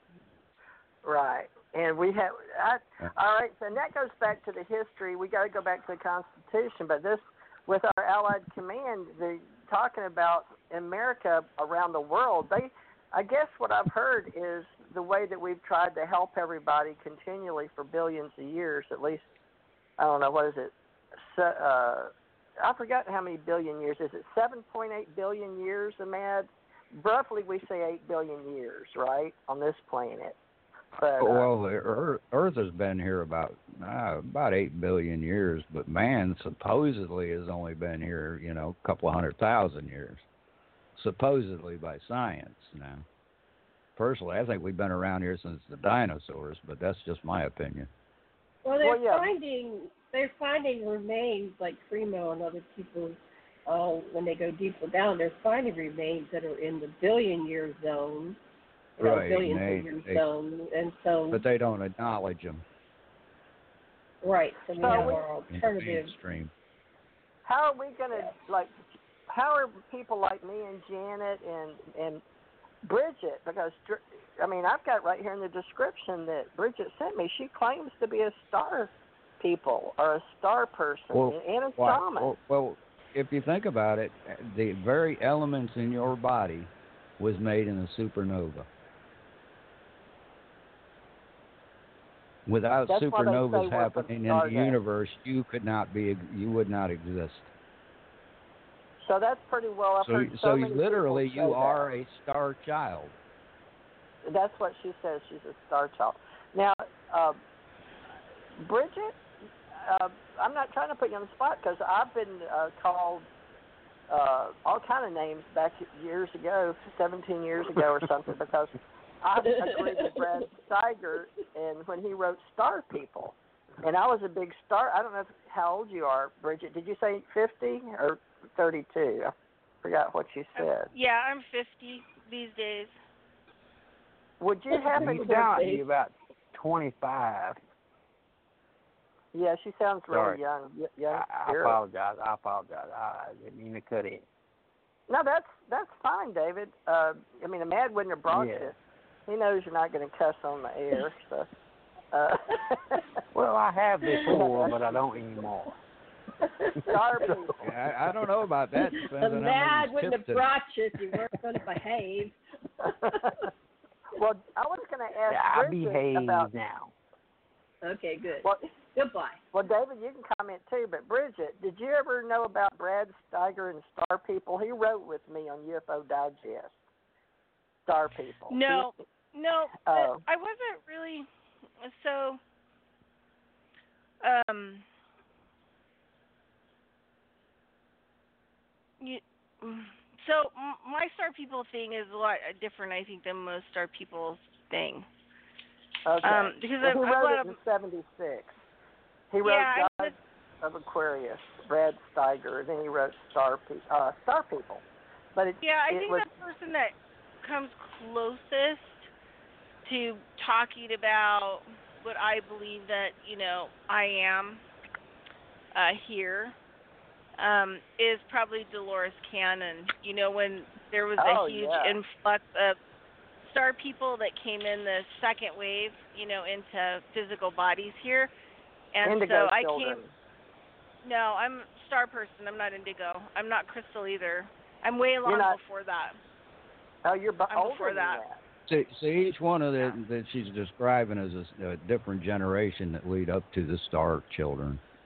Yeah, I wrote about all that years ago. I put it. I actually created the word system based on the global population. Put them in, in the increments after World War II, and So, I put them in my I- book. And people adopted Right. it. So, but I did. um, I can explain how I wrote all those terms that are now used in the New Age belief. Me and Brad so I- Steiger go way back. but go so, ahead. yeah. So, I mean, you know, I've talked about this before, but um, so, you know, I had two family bloodlines from different types of bloodlines of old families that were, you know, healers and shamans and medicine people and prophets and and all of that from both sides of my genetics. And then when I was born, thank God I was born to, you know, probably what outside society would consider, you know, a bunch of nutbags. But um it, the um I was like even more extreme than anybody else in my family and a lot of on my mom and the women on my mom's side, they all communicated telepathically, you know. So um there would be they would know exactly you know what you were doing at three o'clock in the morning you know or uh if you were emotional or any of these things because we were like connected like telepathically and so growing up that way where everyone's in your business and always know kind of what your business is and not being surprised about that to having a normal you know being in in society but when I was four, I went through an activation process, and uh, the activation process I went through it three times between age four and five. I didn't really attend school during that time period, um, and uh, as soon as I was done, I had really freaky abilities. So um, I even scared my mother, and my family. Was pretty nervous about me um because you know it was really tough to keep a lid on a small kid who had like really crazy abilities. And nasa um my mom was handled. Uh when she was married they had a handler come sweep her off her feet, and then they ended up putting her in a mental hospital and, you know, doing their typical brainwashing thing on trying to ruin her bloodline, you know, and her family's abilities. Um, so she was, you know, fried cheese before I came along. Thank God, you know, the rest of the women in my family were pretty intact.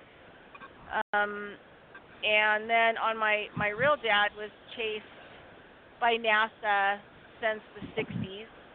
Um, when I heard that he died, I hadn't seen him in 18 years, and and um, I had searched for him for a long time. Even had private investigators trying to hunt him down, and even like four years before he died, and they were even shocked that he could conceal where he was at so well. So, and then when I was around 19, I ended up with a stint with the psychiatric people. Ended up going to a psychologist, but um, had a attempted kidnapping by NASA. So I tell people like that I'm different, and I try to explain that I am extremely different. And I I think that a lot of star people like myself that came here that hadn't lived here before um, have all, you know, been murdered, especially the first and the second waves. They were murdered, tortured. I mean, you know, they always use, even on extraterrestrials, to, you know, wipe them. They like to give them electroshock therapy and all kinds of crazy stuff. It's like their number one go to.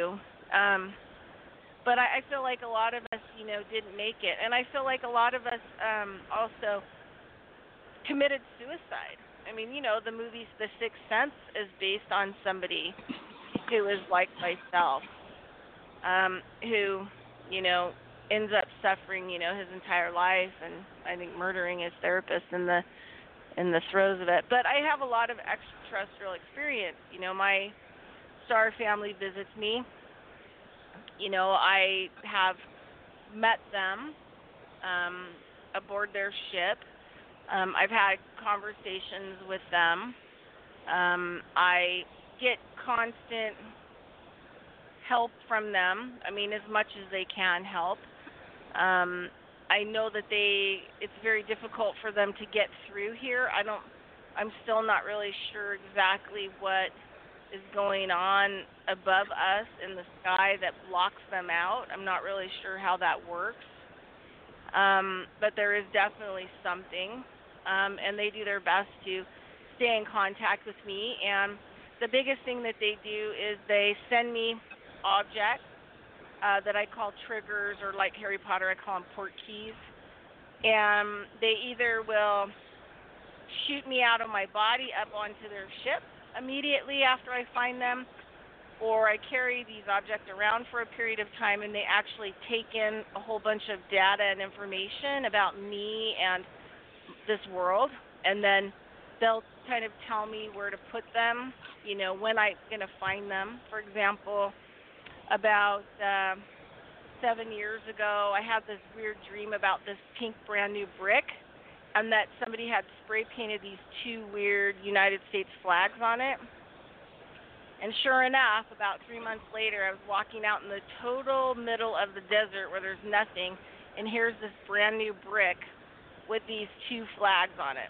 So that's an indication to me that I have to put the brick in my bag and take it with me because I didn't have, when I touched it, it didn't shoot me up to have communications with them. So I knew it was one I had to carry around with me. So I basically put it in my car and drove it all over the place for like about a year. And then when I knew I was at a place where I had like a deja vu and I remember where I was supposed to put it, then I would put it there and that I don't know if they pick it up in the past or if they pick it up in the future in this reality.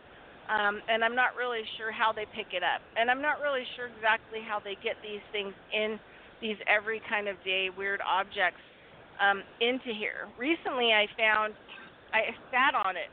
I went to this river, the Bear River. Uh, there, it's like in Grass Valley area, Colfax, beautiful place. Has incredible energy and the, the whole beach is like rocks. And I ended up sitting on it. I was looking at it. It has this weird. I did a video on it on my YouTube channel. It has like a, a middle piece that looks like gold, like a gold, and then on top of it, it actually has a triangular um, a crystal barcode in it. It's like the craziest. It's like the craziest thing I've ever seen, and so I know that it's from them. And so what happens to the rock? It's a weird thing. It has to be charged, like this triangle crystal thing on it inside that's embedded in this rock. Um, it works best when it's charged. I'm still not really sure what I'm supposed to do with it or what it means, and I don't know if it's a high end object that they're putting together now that they're putting in here. You know, the other ones may have been had slower operating systems. I don't know, but I have, um, and I've I've had a lot of. I've probably been around like at least four or five extraterrestrial races, like um, at different periods, uh, for different reasons. Some not very friendly. Um, the last big extraterrestrial thing I had was with a uh, a bird humanoid that was not one of those great this is the thing is the aliens that these some of these people talk about on the internet are not aliens that I've ever seen. Um and I mean the grays, but the rest of them don't look anything like these other aliens that people talk about that they meet at all. Um and so this, you know, people always ask me, "Oh, is the bird humanoid uh being was it a blue avian?" No, it wasn't a blue avian it looked more like it, it had like a a cockatiel face kind of thing, humany cockatiel face, where the white is mostly uh, has a black hue to it or a gray hue to it, not like an orange or a yellow hue to the white. But um, yeah, so I have a lot of that kind of stuff that happens, and I have a lot of these um, beings that they watch me you know, they look after me. Um, and there's like a weird multi-dimensional race of, I'm to call it like a dog race that actually spends a lot of time watching over me. Like I see them, I see them out at night. I see them in the trees. I see them, you know, all kinds of places. So I have a lot of stuff going on. And also too, well, I just want people to know out there, my extraterrestrial family does not put shit in my mind. They don't talk about saving the planet or saving the world or they don't really care. That they don't have any care about what's going on here. The only thing that they really care about is is me. So whenever I'm with them, we have conversations about where I'm at. How are you doing? How are you feeling? what's going on. Okay, well, we're going to send you, you know, seven lines of information into your brain that'll put together a complete story. Hold on a minute, you know, and it'll all come in, and then I'll figure out a lot of things, and things will make sense. So they're not, you know, I, I worry about some of these extraterrestrials that people have these experiences where they are telling them like they're save the world and a lot of this ascension stuff and and a lot of that kind of stuff because this is not stuff that they they talk to me about. I mean, they want to know what's going on here because I don't think that they really know. But they also are not concerned with the biology, your body, and what happens to you while you're here. That's not really a big concern. Um, even though they are trying to, you know, get some ideas about what's really going on here. But it's a lot different than what most people actually put out there. And like you said, I get attacked a lot for it for what I tell people about being a star kid and my experiences. Um, and early on, I had healing abilities. Early on, I had had healing abilities. I um, was raising bugs from the dead between age four and five. Um, which had to scare, even though my family was alternative, had to scare the holy hell out of my mother. I mean, how do you send a, a five year old to kindergarten who's raising bugs from the dead? I mean, you know, how do you how do you deal with something like that? Um, and so I'm thinking that's kind of like how she started drinking. that kind of I drove my mother to drink. I did and she was Don't even out of the box. you know, she was from a bloodline. And um but yeah, so my stuff's a lot different. It's not airy fairy and it's not all really happy stuff. Oh, um, I'm airy fairy. I, I yeah. I, I think there's the, the whole range of experiences. I don't try to negate anybody's experiences. We don't. We can't define it. How, how do we know it isn't the law of attraction and action? You know, you might be on a soul level attracting certain extraterrestrials to you that might be negative or positive. They may be not.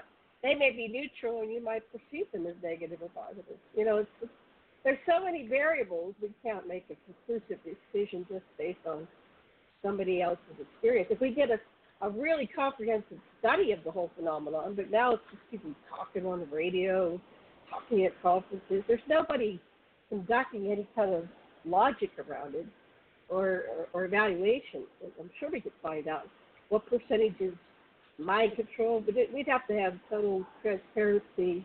Um, people coming forth saying, "Yeah, I'm beating this into their heads and their heads," and we don't know. We don't know anything. Well, that's we what we're doing here, right? All we're, we're doing is talking together. about it. Yeah. And Matt's putting this together so we can all have radio shows and gather the people of kindred spirits or like minds. And Matt, tell Mhm. us some of the topics you've been covering in your radio I, shows. I'm waiting on him to say something too. Yeah. Well, I talk No about round table, people get everybody- talk about. You know, you know, they're, that's up to them. That's why I I do it the way I've been doing it with an open round table. Uh, I mean, if they want to come in and talk about UFOs, fine. If they want to come in and talk about hollow Earth people, that's fine with me too. I, I well, don't you're put a manager, but remember, Mike started with preppers, and he realized he couldn't run it all on preppers. And I he No, wouldn't you let can't- you me can't. in the beginning. He wouldn't let me do my psychic readings or nothing. He didn't want that. He knew I was near death, out of body. He even talked to me about his friend that worked for the Bill Monroe. His dad knew all about the Bill yeah. Monroe. He he he actually studied at Bill Monroe.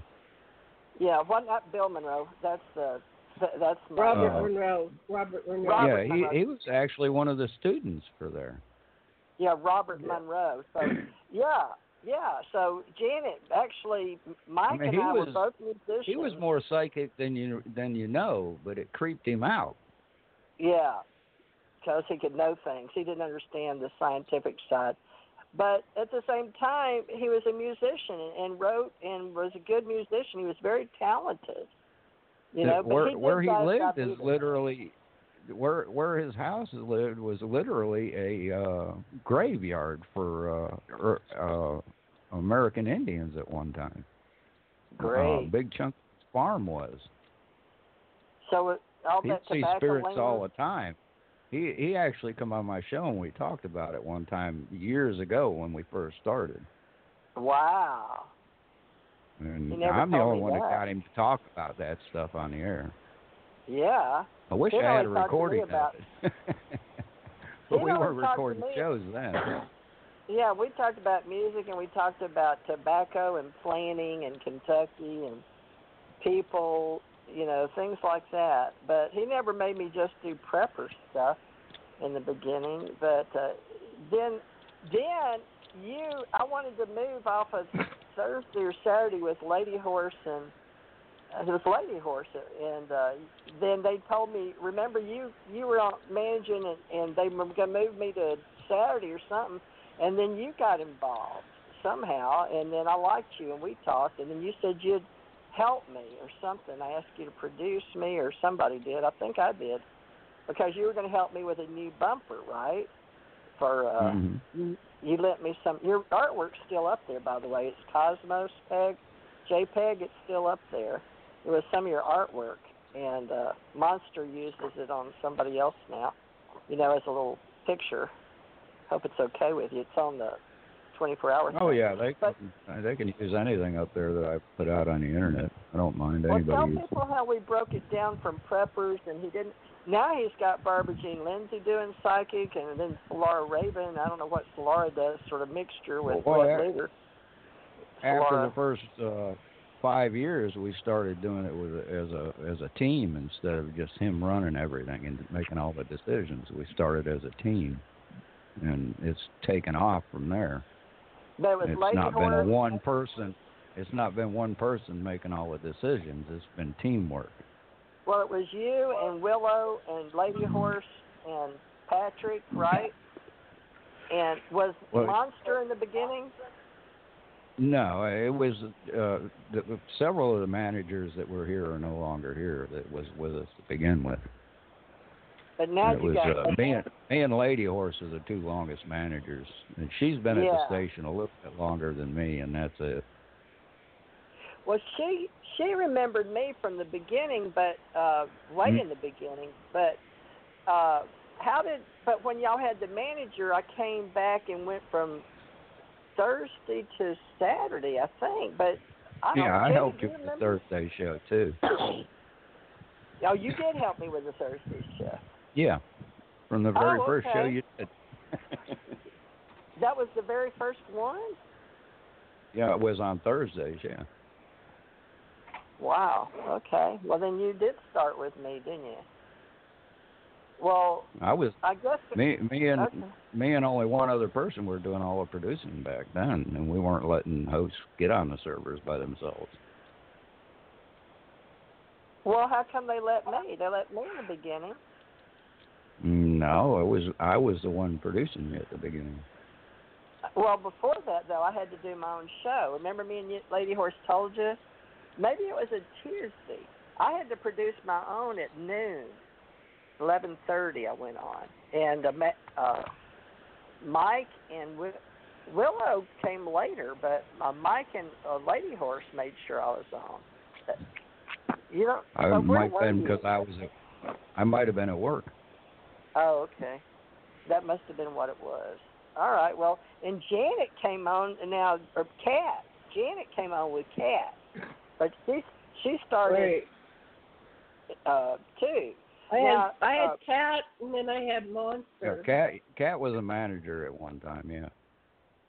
I remember Cat. She had she somebody died or something, so she backed off. She lost what her husband or something. Well, it's or a little- somebody close to her. It was. Yeah, I mean, I- that was complicated. died. we won't go there. Somebody died. yeah, I didn't, I didn't know the go. story. It was none of Uh, my she- business. Uh, she got involved in uh, another host that turned out to be a pedophile. Uh, okay, yeah, we don't need to know that much. We don't need to be in that much detail. Uh, that that well, was the that's reason she left. That was the reason she left the station, anyways. oh, I And Mad's our that. boss, Janet. So as far as I'm concerned, Over. Yeah, that was, that was years Yeah. ago when I first met you, when I painted with you. Yeah. Yeah. We have about ten minutes left. What do we want to cover Okay. before we go up there? Let's uh, enough I don't know. nostalgia, This was supposed to be memory lane. What's our I topic no today? It it was us. It was Bridget mainly, and then Matt and you coming on and working with me. We didn't. The universe set this up There's no uh, topic set up. Theresa No. called it the potluck. Uh, the potluck. We're doing a potluck potluck program. Okay. what we're we going to do tomorrow? So, folks, we're going to be with Bridget tomorrow on Revolution. Are we on A or B? Because oh, Janet, uh, Mad says we got Yeah. Studio B back up. So we're going to be on Thursday. Yay! 4 to 6. Yippee ki All right, Yeah. Thursday. Okay. I'm Starting. That should be good uh, until we move. That should be good until we move the servers. When we move the servers, it'll be a couple of days of being down again. So, And we'll be back to from the beginning. roughing it. So, Yeah, well, they were going about two months when I showed up. Okay, okay. I have I a was- guest that. You want me to bring a guest? I have a guest, or you want us to do your history? I, I've got uh, Matt's the program manager, so uh, you but do what you're you want on your show. I don't. I don't program no um, show. I just. I just Yeah. get the shows set up, and the host decides what I'm they want to do. you. I'm asking Well, then you that- that- I Then that's I have between me and you. That's right. I just said I have I have a guest that's been that I had scheduled and she got sick, so she wanted to, a Thursday. And I thought she's it been, was she was Bridget. good. This I thought coming, it was Bridget after after. uh No, Bridget Mhm. gave me November. Bridget, you're here. You gave me November seventh. Uh, Yeah, the- November seventh. Yeah. We have Okay, well- Halloween. We have a Halloween show. The thirty first is our first show. Halloween. We'll remember that. For Portal Stargate. Spooky. So Portal here we have Stargate is. Oh, we're doing Halloween, Mad. So we're coming back into your life on Thursday, four to six. Yeah, Mad wouldn't give me eight Right. to ten. The haunting. He filled it. Oh, it's four to six, so that's The gonna ghosts be, are the ghosts are returning. Yes, the haunting. We're coming back. They're here. Uh oh.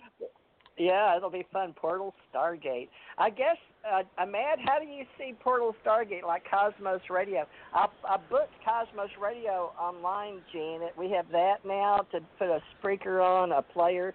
And today we got ACR radio for American Communication Internet Radio or American Communication Including Revolution. However we want to use it, like Freedom's Lips.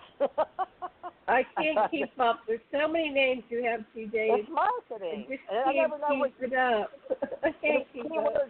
It hurts Yeah, my brain after a while. It hurts my brain. I know, but y'all don't deal in all that. I'm I just do. a simple. Metadata. I'm just a simple girl from Pennsylvania. I know it drives people crazy, but that's my gig. It's metadata, and you have to do all I that. know and you I, like to hurt our brains. You like to make our brains all I, I confused. do That's your God. marketing. I'm a Google. I'm a Google Microsoft person. You know, and, and so Oh, my I goodness. do Amazon talk. You know, so I have to do all that special keyword stuff. I was trained in it when we used to write HTML, and it, you know we could only Well- have we started. We all worked together. We were all volunteers back in this. You know, don't you remember in the Back early in the 90s? day.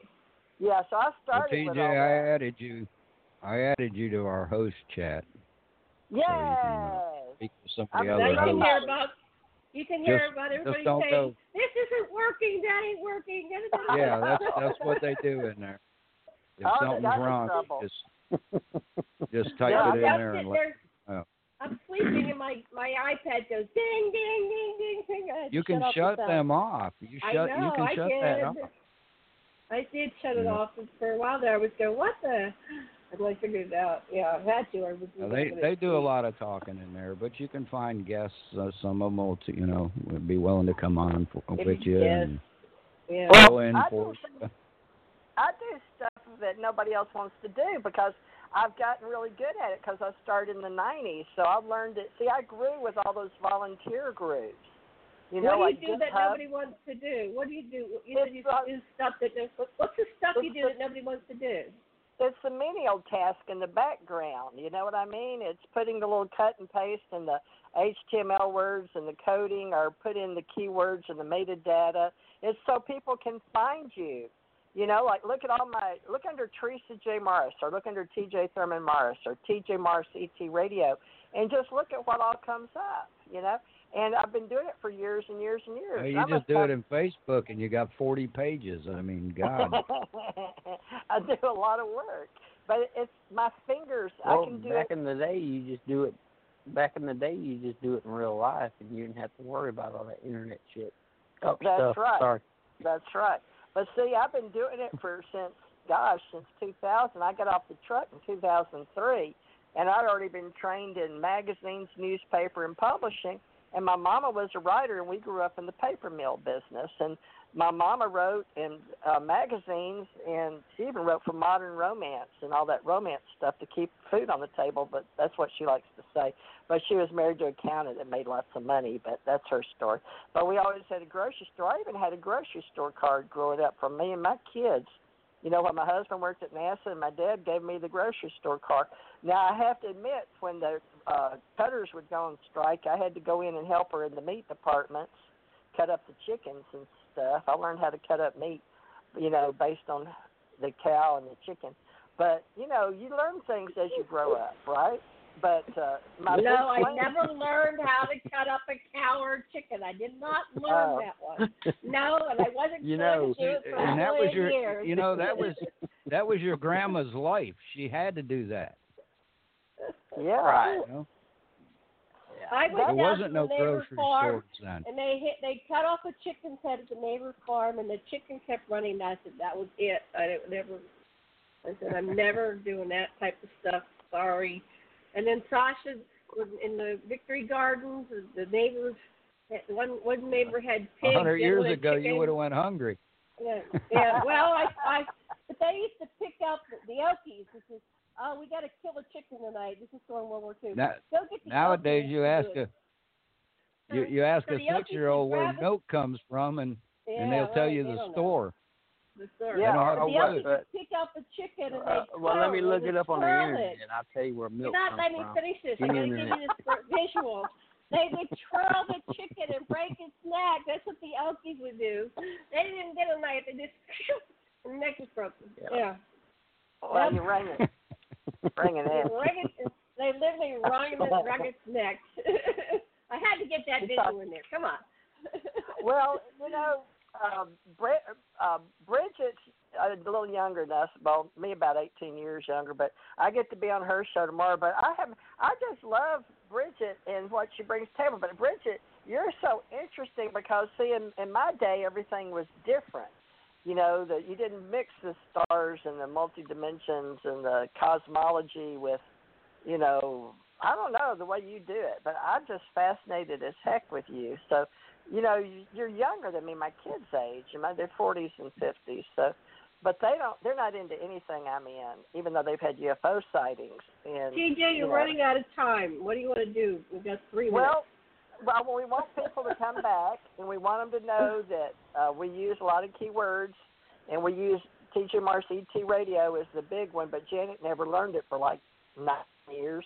But she gave What? it back to me today off her Spreaker. You never No, would I- say my brand, TJ Morris ET radio. You'd say everything say, I don't, I don't, I don't have a running commercial like you do. I put my commercials in, the, in the 30 seconds to one And my job. slot, and I separate job. it.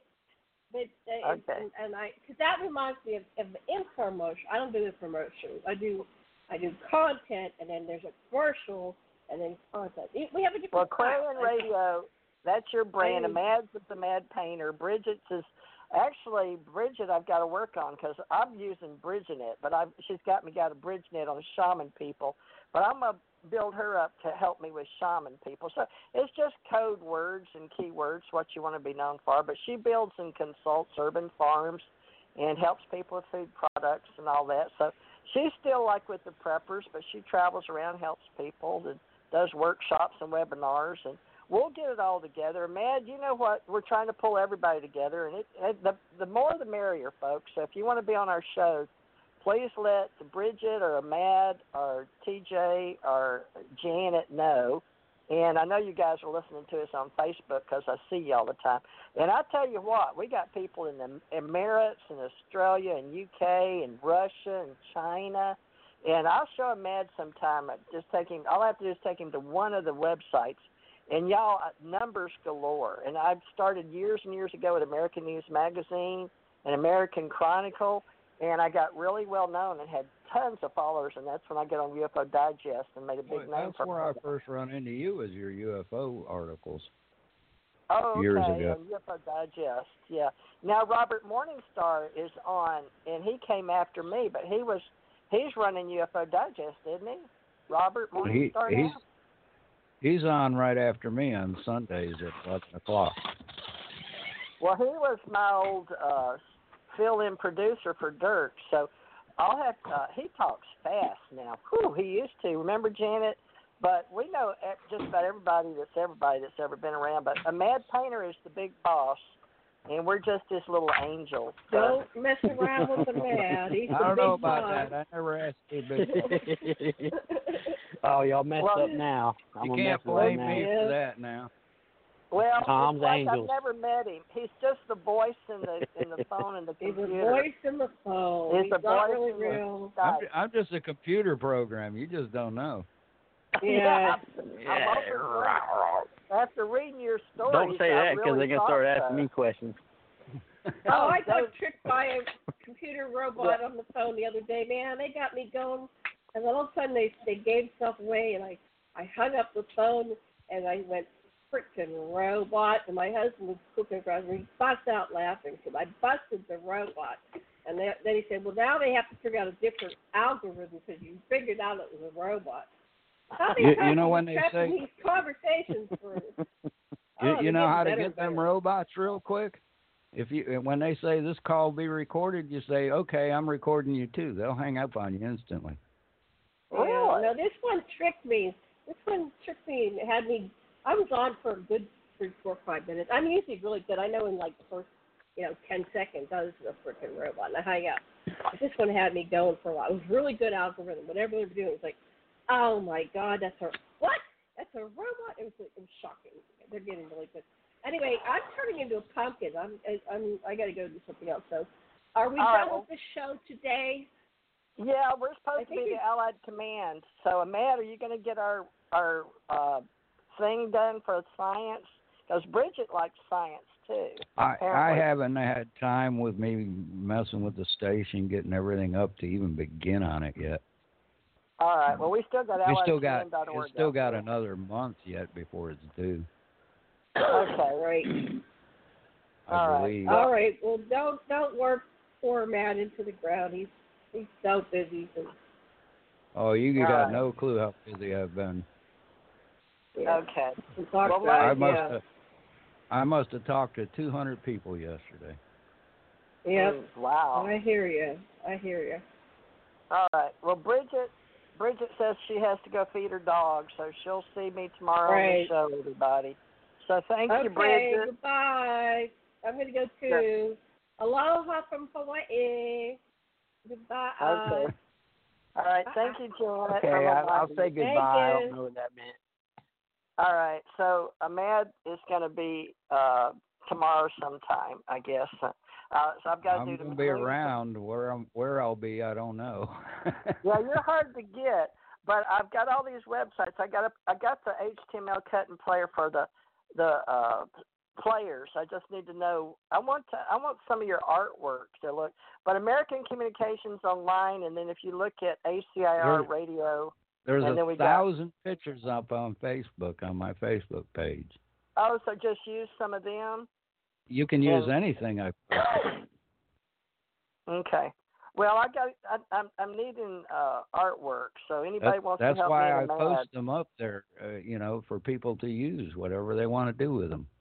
Oh, okay, on Facebook. Okay, everybody, a man. I haven't made nothing. I've made nothing recently.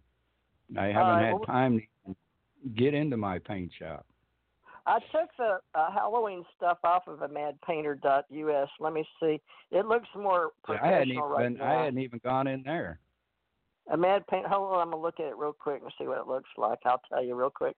I'm gonna pull it up real quick before you get off. David, he's got his own brand. It's no, it, oh, I thought I, huh?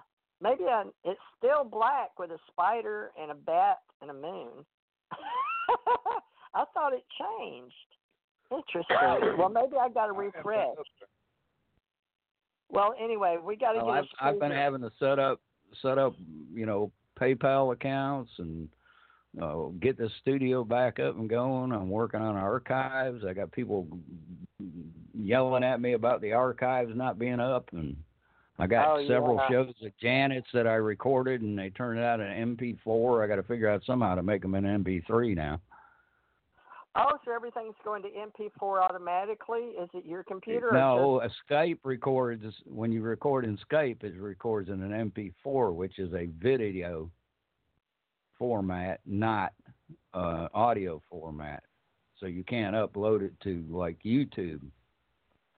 Oh, you can't put MP4 on YouTube? Well, you Huh? yeah, but you can all it's going to have is the picture of the four people or five people that are on the call on it. So Uh, it's, it's different. It's just It's, It's not, not what they audio? like. Okay. It's not. Yeah, they want you to make a, a, a video of an MP3 video, is what they want. Well, you can't you can't use nothing else other than Skype. Well, yeah, I did for the last show. I used Audacity to record it. Skype's just getting worse and worse, man. Every time I talk Well, to you, it's not like- worse. It's actually MP4 is a better quality video, but it's a video, not an audio. Right, but you can't. Yeah, but you can't do that from what you have. I mean, it's, Well, yeah, I can. I mean, anybody can record with Audacity if they. It takes a little learning curve, but it's free and it's easy to use. But uh, you're going to have to, do you have to download Skype onto Audacity for Janet? Is that what you're No, saying? I I can. Audacity will record anything coming across Skype if you want it to. Well, if Janet's recording on Skype, how are you translating it from MP4 to MP3? I That's just said, it. I don't I don't know yet. I've got two shows like that that I got to figure out. Oh, okay. I haven't well, had time. I haven't had time to do it yet. I did it on something that I got off of Fiverr. They kept sending me MP4, or I had to change MP3 to MP4. I There- forget There's one of the others. converters out there, I'm sure. you. Yeah. I, I just haven't had time to, to to get into it yet. Well, do you want us to uh, do the 24-hour other player, or you got two servers, or you got both Studio A and B up now, both separate, Yeah, both gonna- both studios are up and running now. and you're just leaving a player key on uh, both Freedom Slips and Revolution Radio? You're leaving a player up, or Monster is? We have players. We have players on our website. Yeah. Well, what I mean is both of them. Studio. Freedom Slip. You can hear it on Freedom Slips too. So keep that link up on the. Keep the link yeah, up. you can you can uh pick which one you want on Freedom Uh, Slips. Yeah. Okay. Well, that's what I yeah, was we own 'cause- both. We own we own. If you type in Revolution Radio, it will go to the site which is freedomslips.com. That's the main one. Yeah, you just got it forwarded. And- Revolution yeah, dot and revolution.radio just comes to freedomslips.com. And, and Yeah, just you know, it's just All forward to it. You know how websites do. Oh yeah, yeah, yeah. Sure, we got You- 33, You can, 35. you can point at you know every 40 different links to the same page. That's what I want to talk to you about. Is uh, do we want to set up on American Communication Online a full schedule, or just players for Revolution, Aquarian, TJ Morris, ET, Cosmos Radio, ACIR? Yeah, you Put should just put players up there and let them decide which one they want to go to Well, how do we know or which listen to. donate PayPal because uh, you've got to have yours for the ones prior, and then on the American Communication, we've got all these different shows and players. So you'll have Well, to if, tell if me. they want to. If they want to donate to us, they need to come to the site. Right, that's what I'm saying. So forward. Well, they just we just put the And if they want to donate to American Communications, then they just do the one on your site. All right. Well, we'll keep all of them, and you've got yours. Just, you've got you know, you keep- Mad- You know, you can you can uh, stream the, the the players on your page, but that doesn't mean you have to take donations for us. So, you know, that's your problem or your page. You should get donations for your efforts. Well, we can put them on If, different if they like us that on- much, they can come find us and then give us a donation. See. Yeah. All right. Well, okay. We'll put we'll leave the American Communication online, and uh, I'll send you the uh, code on that. I sent you the one to get into C panel for all the websites, but I, I wanted you to know if you want a player on all the websites or just the ten, and then the ones in American Communication Online because we've got your name, I- my name. That's that's entitled uh, entirely up to you if you want to put the players on there. You know. Well, Uh, that's you know, our, I, I, our you're you're the boss. I mean, you're the GM. I'm just the you know, one of the owners or the thing something. is, is know. really that that's about your stuff. You know, TG uh, or, or TJ Morris ET Radio. All right, so you you're going to treat each each brand separate. So, uh, and then that one because everything in the future. I, I might I might be running Revolution Radio, but it's not mine. You, oh, okay. you understand well, what I'm saying? American Communication It's- is you're my partner. So you're right, which of is a little different. I got six partners. I got six partners on Revolution Radio. See, Yeah, and and that's uh, Janet. I, I might be the guy. I might be the guy in the in the end that makes the final decisions, but I've got the other five people who are voting on what's going on too. Yeah, and then me and Janet are one team, and um, uh, Tommy and and Tina are a different team. But then Ken, Ken Johnston and Fran are turning out to be a team. But she's running that international horse show, so everybody has their own events. But the ACO Association is still the uh, article in bylaw, even for American Communication, our Ascension Center, our ACO Press, or Ace Metaphysical Institute. But remember, I got tired of writing all that. So, and you told me I could just make it like a Walmart. So I'm using generic for everything. Even with Jan Hars, not Jan Harson, Jan uh, Aldrich, right? Jan and Yeah, uh, so that- all the people around the world. That's why we don't have two separate web pages for the two separate studios, see, on at Revolution.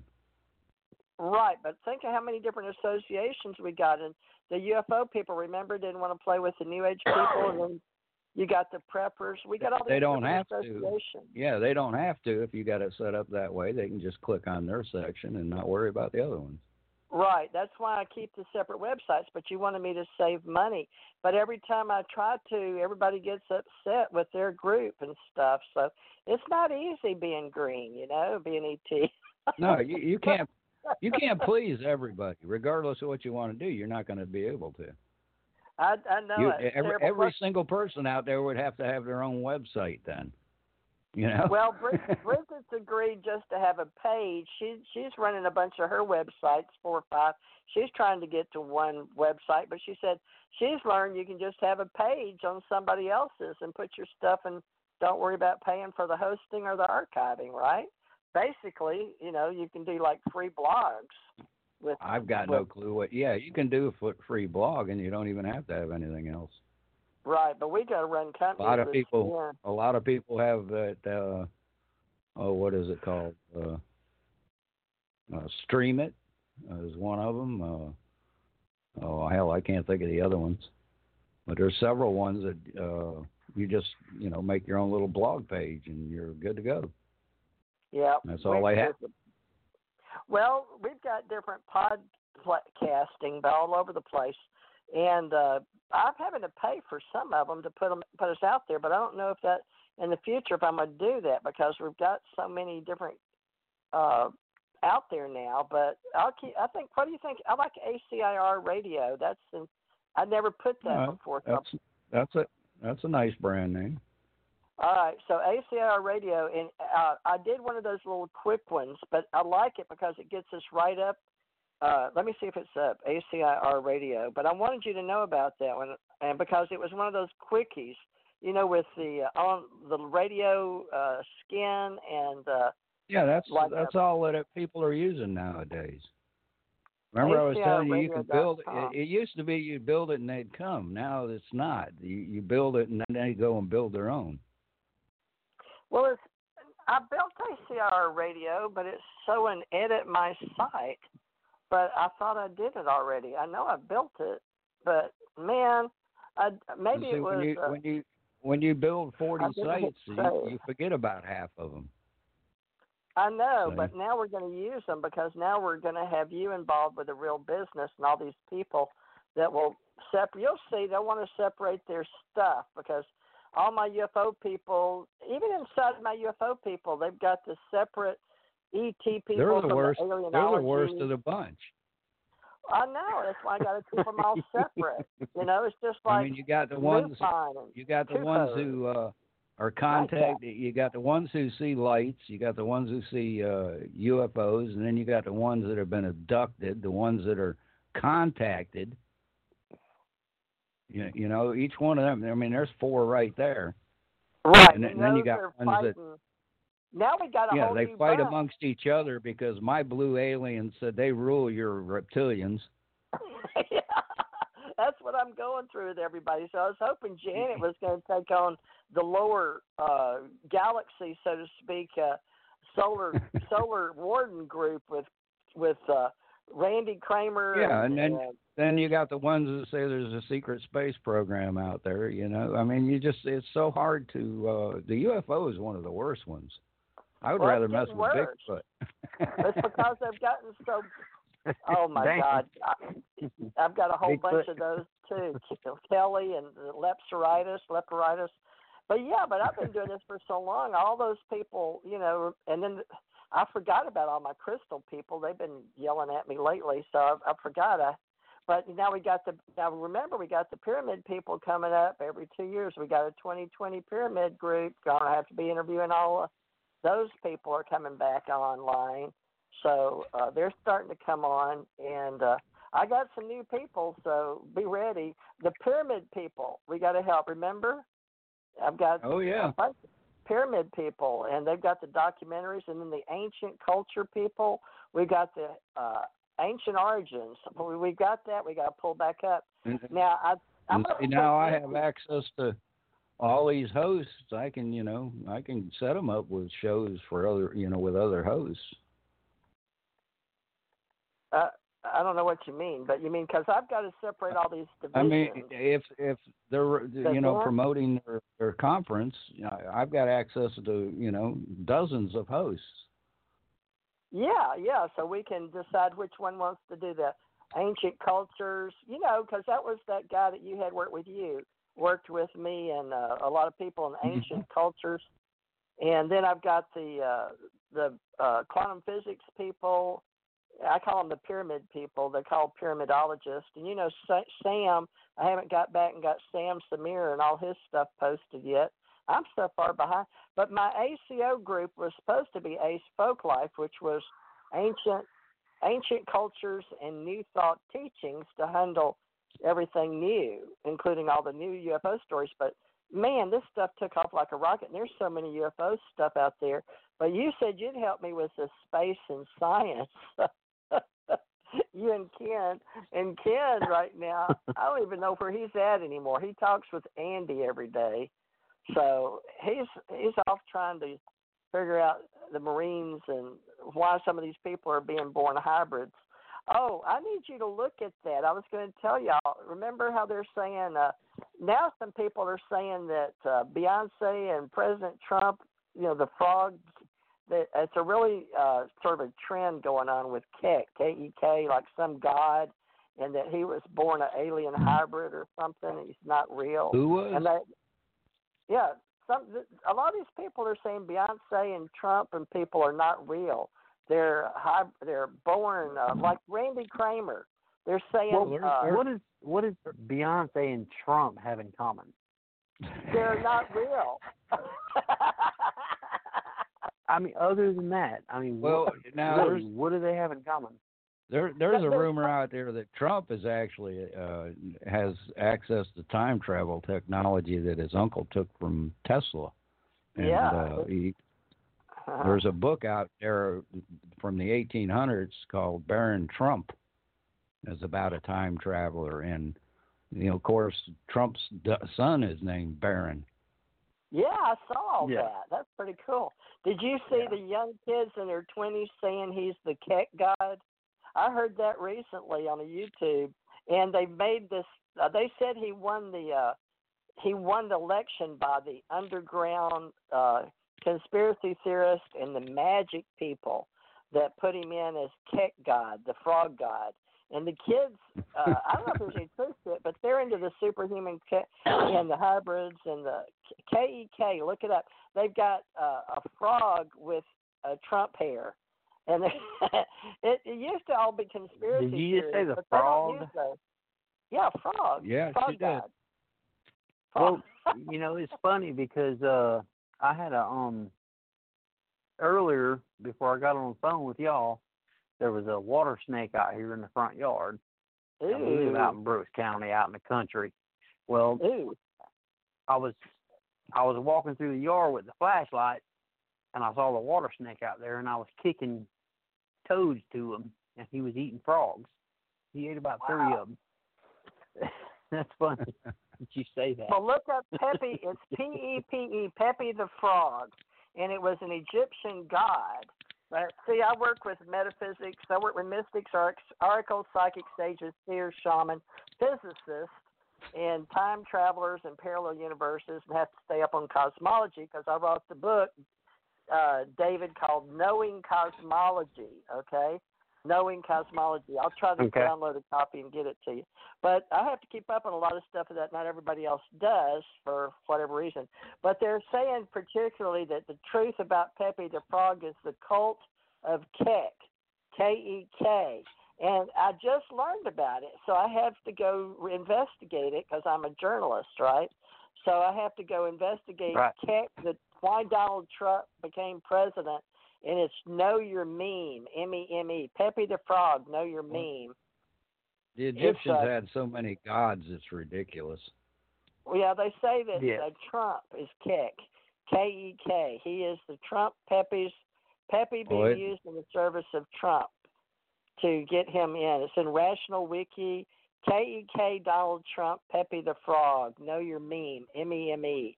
So memes in Kek, an ancient Egyptian frog god, supposedly remaking and reshaping the modern world through figures such as Donald Trump. Hope not to hate. uh oh. Hope not to hate's checking my browser. Hope it says H O P E N O T H A T E dot com. It uh, explains the cult of Kek, K E K. Now I don't put all this stuff on my on my blogs or websites, but just in case you, you heard it here, folks, know the It- meme, it's- M E M E. Uh, Kek is the concept of per, uh, primordial dark, primordial darkness in the Egyptian uh, Ogdoad cosmology of Yeah, shoot, cosmology. I got these words all all wrong. Heliopolis, that was a city. It, it consists of four four parts of deities. Female god paired with their female counterparts. which is you got AKA that- the rich of the rich, who the rich of the richest, who uh loves, pardon my French, but whores and sluts and shit like that, right? Basically. Kek, Egyptian Well, god of darkness. Right. Yeah, Yeah, they're saying that that's how he became. Uh, this is just. Uh, we used to do conspiracy theories, but Yeah, that- apparently they that- wiped a whole bunch of them that out. comes from what that uh, they're talking about the uh, with President uh, Trump comes actually from uh, uh, 8chan, the site oh, really? came from that. Yeah, I'm looking at it. What? Or thought y'all weren't 4chan, gonna- 4chan, 4chan, which is now 8chan. Oh, really? But you didn't you say that y'all weren't gonna? Uh, are y'all gonna? Are we? I can't say y'all anymore. But are we in our company and mine and your partnership? Are we going to deal with that or not? We don't know yet because uh, we. uh, Well, the guy who runs 8chan right now is on Studio B talking. He's on the Oh. air right now on our station or on Revolution Radio. Right? Really? Is is he oh yeah, talking he, about? he's been he's been coming on. Uh, well, they're they're still being under attack So why is he coming free, on your for free speech. free speech? All right, they're still under attack. But has he got money? Is he going to support? Oh support? yeah, the, he's he's he's independently wealthy. and he's on right now Revolution dot Radio. Yeah, yeah. Wow. Well, me and you can't do much with American Communication Online with people coming in with all kind of money. So we won't be. We'll be dust. Oh, he isn't he isn't he isn't footing our bills. You know, Well, what's he doing on your station? uh, complaining he and owns the complaining. I hope. money. I Well, hope he's he, complaining about his treatment that they they've really messed messed with that guy. is he from the Philippines? Oh no, he's an don't- American, but he lives in the Philippines. Oh, well, what's his name? Since we're talking about him on TJMRCT Uh, radio, Jim Wa- Jim Walker. Jim Walker. Okay, folks, we don't know anything about him, but guess he came in with Kek. So they were saying he started the Kek Jim thing Watkins. I'm sorry, Uh, Jim, Jim Watkins. I'm- Yeah, it's walking, it's walking. Okay. Why are they being mean to him? Because he said that he uh, started bad because he was he's the one that let QAnon start posting whatever they wanted up on his sites. Jim Watkins, American anchor and journalist. News 8. Is that him? Age 63, born 1956, University of Tennessee. No. Jim Watkins. Sounds like him. From helicopter repairman to he's on Washington Post. The story behind the site center, Jim Yeah, Watkins. that's who that is. Yep, that's him. Yeah, nice that's him. looking guy. but he's my age. No, he's younger than me. Fifty-six, sixty-three. I'm He's- sixty-seven. He's wanting to go in with Revolution Radio. Well, that's just the five-man team, but me and you are the bosses over here. you got Charlie's Angels. Well, uh, Mad's Angels. Well, I guess I'm, I, if I do Yes. I guess I'm doing Portal Stargate Thursdays, but is he? Uh, he brings. Uh, I don't know. It says uh, he's University of Tennessee movies Marci X. He was in a movie. American anchor and journalist Watkins joined News 8 WTNH TV in New Haven, Connecticut, where he was until he recently a newscaster. Now he made Wikipedia. Oh, but is it the same one? Eight Chan. Let me look and see if it's the same picture. It's it's eight K U N. Oh, it's not eight Chan owner, Jim Watkins, from helicopter repairman to leader of the internet's darkest reaches, the life and times of eight Chan owner Jim Watkins. And That's I never him. heard of him. Uh, it says he was Mhm. unknown former U.S. Army repairman of attack helicopters when he arrived in the Philippines in 2001. Now, apparently, let's see, when he would run website featuring Japanese, uh oh, the porn word, and he'd tend to a pig farm and pursued his interest in yoga and fountain pens. What the hell? Uh, he's just different. So Jim Watkins became the face of one of the internet's notorious sites, 8chan, defending the anonymous message board as a beacon of free spe- speech, as a platform for announcing, uh oh, it says celebrating mass murder. So he was subpoenaed by the Ho- No, he wasn't. Yeah, Security. he wasn't celebrating nothing. I mean, he just allowed people to post whatever they wanted. Oh, this is a different one from that other one. This guy's only 55. Wait, let me see when this was written. No, it says September 2019. So I'm citing the Washington Post if anybody keeps Yeah, now he went he went before Congress recently. Says he was subpoenaed by uh, the House Yeah. of Homeland Security, and uh, his close. He had to Yeah. close last week.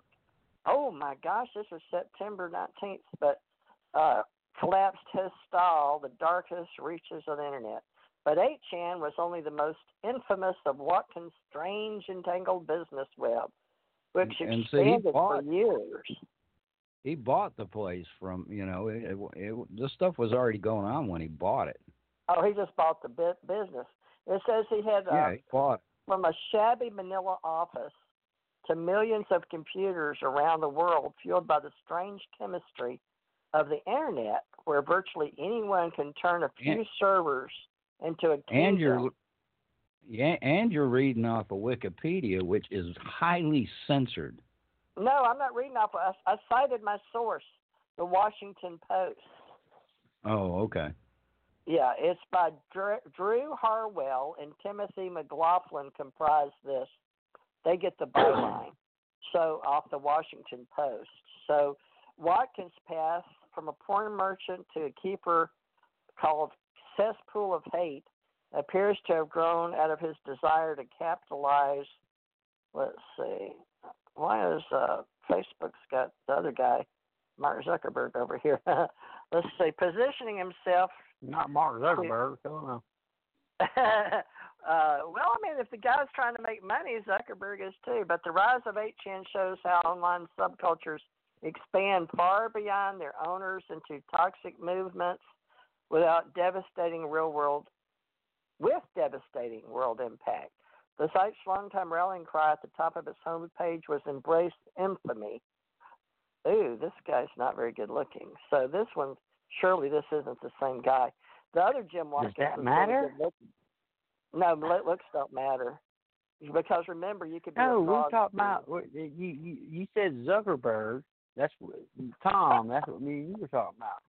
That's the same one. It, it just, I mean, No, dude, there. It guy. doesn't matter who it is. No, I know who you're talking about, but you said Zuckerberg. But you Oh, just surpassed Zuckerberg. But yeah, they're That's all they're all ripping off. They're all doing shit they shouldn't be doing. well, you know, it's just it's, it's just called ridiculous. greed. It's called greed. They all want to yeah, have more. it- yeah, it's, it's a yeah, it's American money. greed. That's what it's called. It's it's Well, Yeah. see, this Well, this guy isn't run. He isn't run by greed. He's run by the fact that it's freedom of speech. See. Unless I know him personally. Well, no, I, see him, I, well, I'm, I'm talking about. You know who I'm talking about? We talked about that the other night. Oh yeah. Now Facebook and that Yeah. that's that's censorship. shit. So is Wikipedia. Yeah, that's all. You know.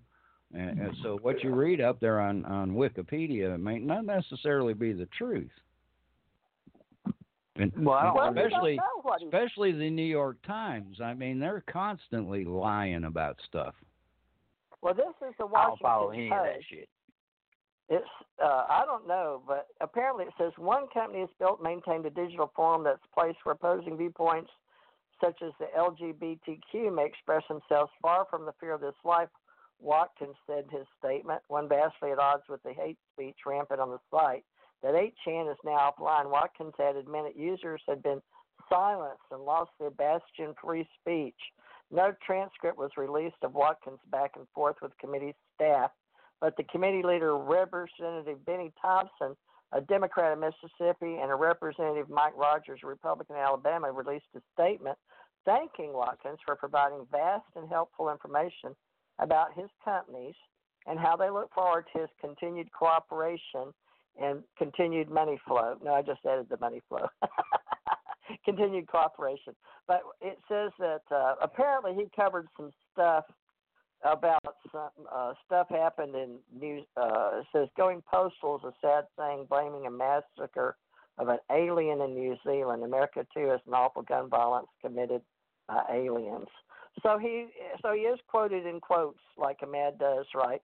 But he just said that it was uh, awful gun violence committed by aliens. But Well, that's you, all I you know, right now. it's it's like our chat room in in uh, at Revolution Radio. If somebody comes in there and goes, "Trump ought to die," then uh, suddenly we're in a bad place because somebody said that, right?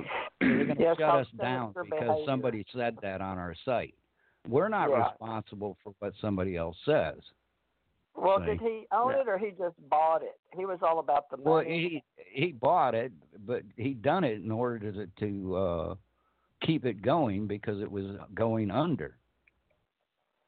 Oh, okay. Well, he was an investor. He was like an angel investor. It was his money and not Right. He, it isn't like he was. Yeah. He he didn't buy it to make a profit. He bought it to keep it alive. Hmm. Right. Well, it says something about uh, three parentheses. Its official rules, for instance, included special formatting codes. Three parentheses were used to anti-Semitic messages to point to someone's presumed Jewish background to call uh, three parentheses them out, as the rule stated, while a single less than symbol were used to turn text pink, highlighting when the message board called faggot posting. Oh Lord. Well, what it was is apparently there's some stuff in his chat room apparently that he bought. Right. And, and you- like I said, we can't. We're not responsible because somebody goes in there and says in our chat room, "Oh, somebody ought to shoot Trump." So, right, because it says reign eh, the anonymous. You know, but that's what they're trying to do. They're trying to make hold him responsible for what somebody else has said. It says nothing that is the site's only rule limiting content. Nothing that is illegal in the United States. Everything else was fair game. In his prepared testimony, Watkins said his company has no intention of deleting constitutionally protected hate speech. That leniency helped. This sounds sort of like mm-hmm. bullying stuff they do on Facebook. Because the kids, Well, yeah, they, my- they're they're trying to bully him into submitting to their what they consider politically correct.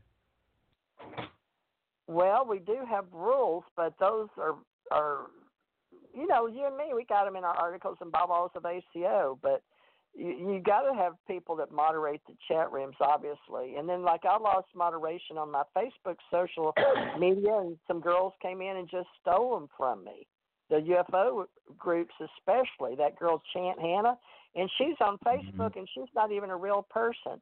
She told me because she wouldn't call me and share her assets, meaning a phone and a computer, because but people already knew her, like that Erica Lukes. You know, she told me that she went after her, but she came in and the other girl that you talked to, uh, Mad, she told us uh, that she'd help train her to show her how to moderate Facebook chats, but it's all volunteer. Mhm. We don't pay people to do these things, right? They're all volunteers. Yeah. But they can come in and steal and moderate and steal your website, all the people on it. And she did. She took all my people to another site. they come in and they bring thousands to your site, and then they herd them over. But she came in and stole. Well, we a we bunch have of my we have other networks come into our chat room and start you know saying, "Hey, this guy's live over here," you know. Uh, and There ain't really much you can do about stuff like that. Yeah, if you're gonna Well, put a chat room, that's do what not- brings you- people, right? You do know that the internet is ahead of the law, right? Head of the In law. general, yes, yes, they they are. Yes. So You, okay. you mean you mean they don't follow FCC rules? Is that what Not you're in most places, no. Hell no, they don't. Hell no. Well, Hell I no. guess you got to go look at I- If they followed FCC rules, then 90% of the little radio stations out there playing music would not be on the internet. Well, I Right. thought that was what we were going to do was drain the swamp with all these big companies, Broadcast Music and ASCAP, and you know all these. uh Who was it? Was it? uh It was. So I not- just had to get on get onto our our hosts for playing music like that because they were going to get us in trouble. Well, they don't. I put a stop to them playing playing copyright music. Well, I've played hell got- this week with I've played hell this week with, over the copyright laws. Well, Mike and I were musicians. We understand it. We wrote it and played in bands, but they have classes out there uh, for people to train them. So maybe we should train our people, our hosts, so they won't do that. You can't just play anybody's music, and that's what Google No, and uh-uh. YouTube's trying to explain to people. You know, they have people have to pay for that percentage of the cents. And these companies uh, that run all these, like Sony, they pay people, big organizations, to figure out who they're supposed to do. But what happens is they'll get a list from the radio stations from this person or that, but then they got to figure out if it was played by, I don't know, just think of somebody. You, you know, I don't want to mention any of the famous Well, yeah, they people, keep track of it. You you have to they, they have to know in order to pay pay uh, royalties to the artist. right, even though it's a penny here and a penny there because they have the Yeah, even mechanical. uh, even your local license. bars, even your local bars that have bands come in there and play songs that are you know top forty band songs, they have to pay a fee in order for the band to be allowed to do that. Right, and ASCAP will come in and Most so people don't even know that. They think they just go in there and the band can play whatever they want. No, they have to. The the bar actually has to pay a fee to as ASCAP or BMI in order to allow that to happen. Right, I tried to explain to Janet back when we were doing uh, DVDs, and I had to go over in Tennessee, and I had uh, the company that makes them for Sony was making my D, my CD DVDs, right? But I had to Mhm. go over there, and I had to own the copyright and all that, and they know it. And then I had to go in and That's- file all this paperwork.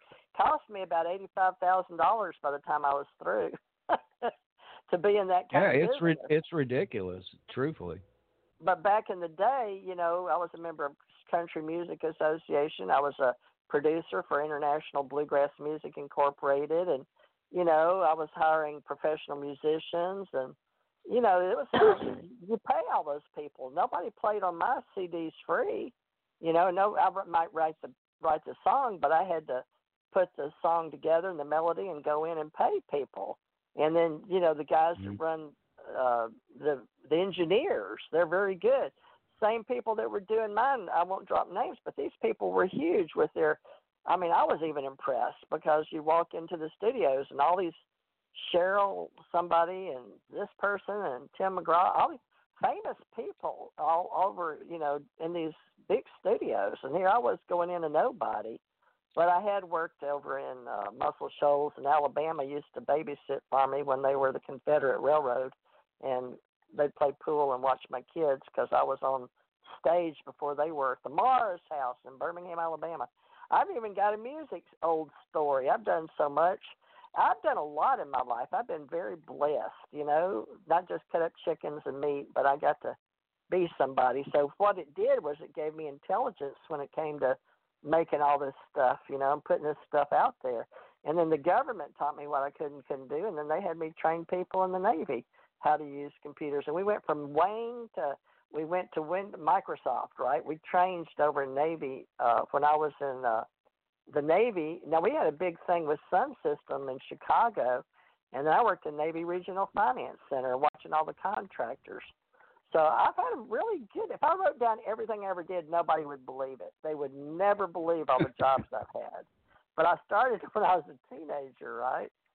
But I thank y'all for being here. We should have got off a long time ago, and they let us run over, I guess, because I never did in this call. Now, the They did, or they'd have hung hung me up by now. They they uh they owed me some time, so they must have given it back to me because they cut me off the last time, but I didn't complain about it. Well, we'll see if they they did us this long. Well, I guess they know all our business now, so we're looking at uh bringing in some other people. Are you going to give that guy a brand and let him have his own show like you're giving me uh Who? on Revolution? That Watkins, the eight champ. Oh no, he's not interested in the show. Well, he, no, he was he gonna interested in helping us out. But Ah. I I don't know what we're gonna do yet. Oh, I see. Well, uh, you said that Mike's wife's going to keep Revolution Radio, right? And then, right? And then, and y'all are going to keep the servers and the equipment and stuff, right? Yeah, well, she's just gonna keep she's gonna keep the uh, brand names so that that are kept up. We're just gonna pay her for the use of them. Yeah. All right. Well, we got Revolution Radios, plurable.org, but we got ACO Radios, and every name I can think of is already out there, about 10 jillion people. But I don't even know if I want to promote the word revolution because that green miles in Wikipedia and got all the money. You're just helping that band make more money, you know, with that word. But it, whatever. I've got all kind of words I market, you know. But it depends on on who really owns the most on Google. It took Who us five years billing? to get ra- uh, Revolution dot Radio. Really? So did you pay for it? Yeah, it it took we had had to go through court to get it Why? in order to. Uh, we're one of the ones that got the dot radio thing going. Oh, okay. Yeah, there's so many different things. So during now you can time, now you can have now you can have anything dot radio. You couldn't to begin with. So, yeah, and some uh, it changed the world with uh, the way that we were doing with uh, what? everything had to be dot com to begin with. Yeah, it was dot com and dot org and dot net were the three main dot com, net, and org. But it was ICANN and ICANN, and I work with them, and I have to, and everybody that owns one had to be registered with them. So uh, Right. the ICANN and the WHOIS, but but uh, WHOIS, uh, the tool gives you ability to look up the registration data, and I can read that for domain names. So they were controlling the internet with the domain names. And Right. somehow the government gave it to ICANN.org. Now, something has changed. I used to keep up with it, but I do know legally we all have to report in on uh, who owns what. You don't get away to be on that. And that's sort of what David was saying. The internet's all controlled worldwide. Yep. And so to a certain I extent, yes, it is. But remember, order to get on- in Uh-huh. order to get onto Google and stuff like that, you you know, the, what they call the dark web is not really a uh, bad place. It's unindexed websites. That's all Dark- it is. Well, how did What they they get away with dark web definition, dark web links? Be- does- because that that's the that's the ninety percent of the internet is dark web.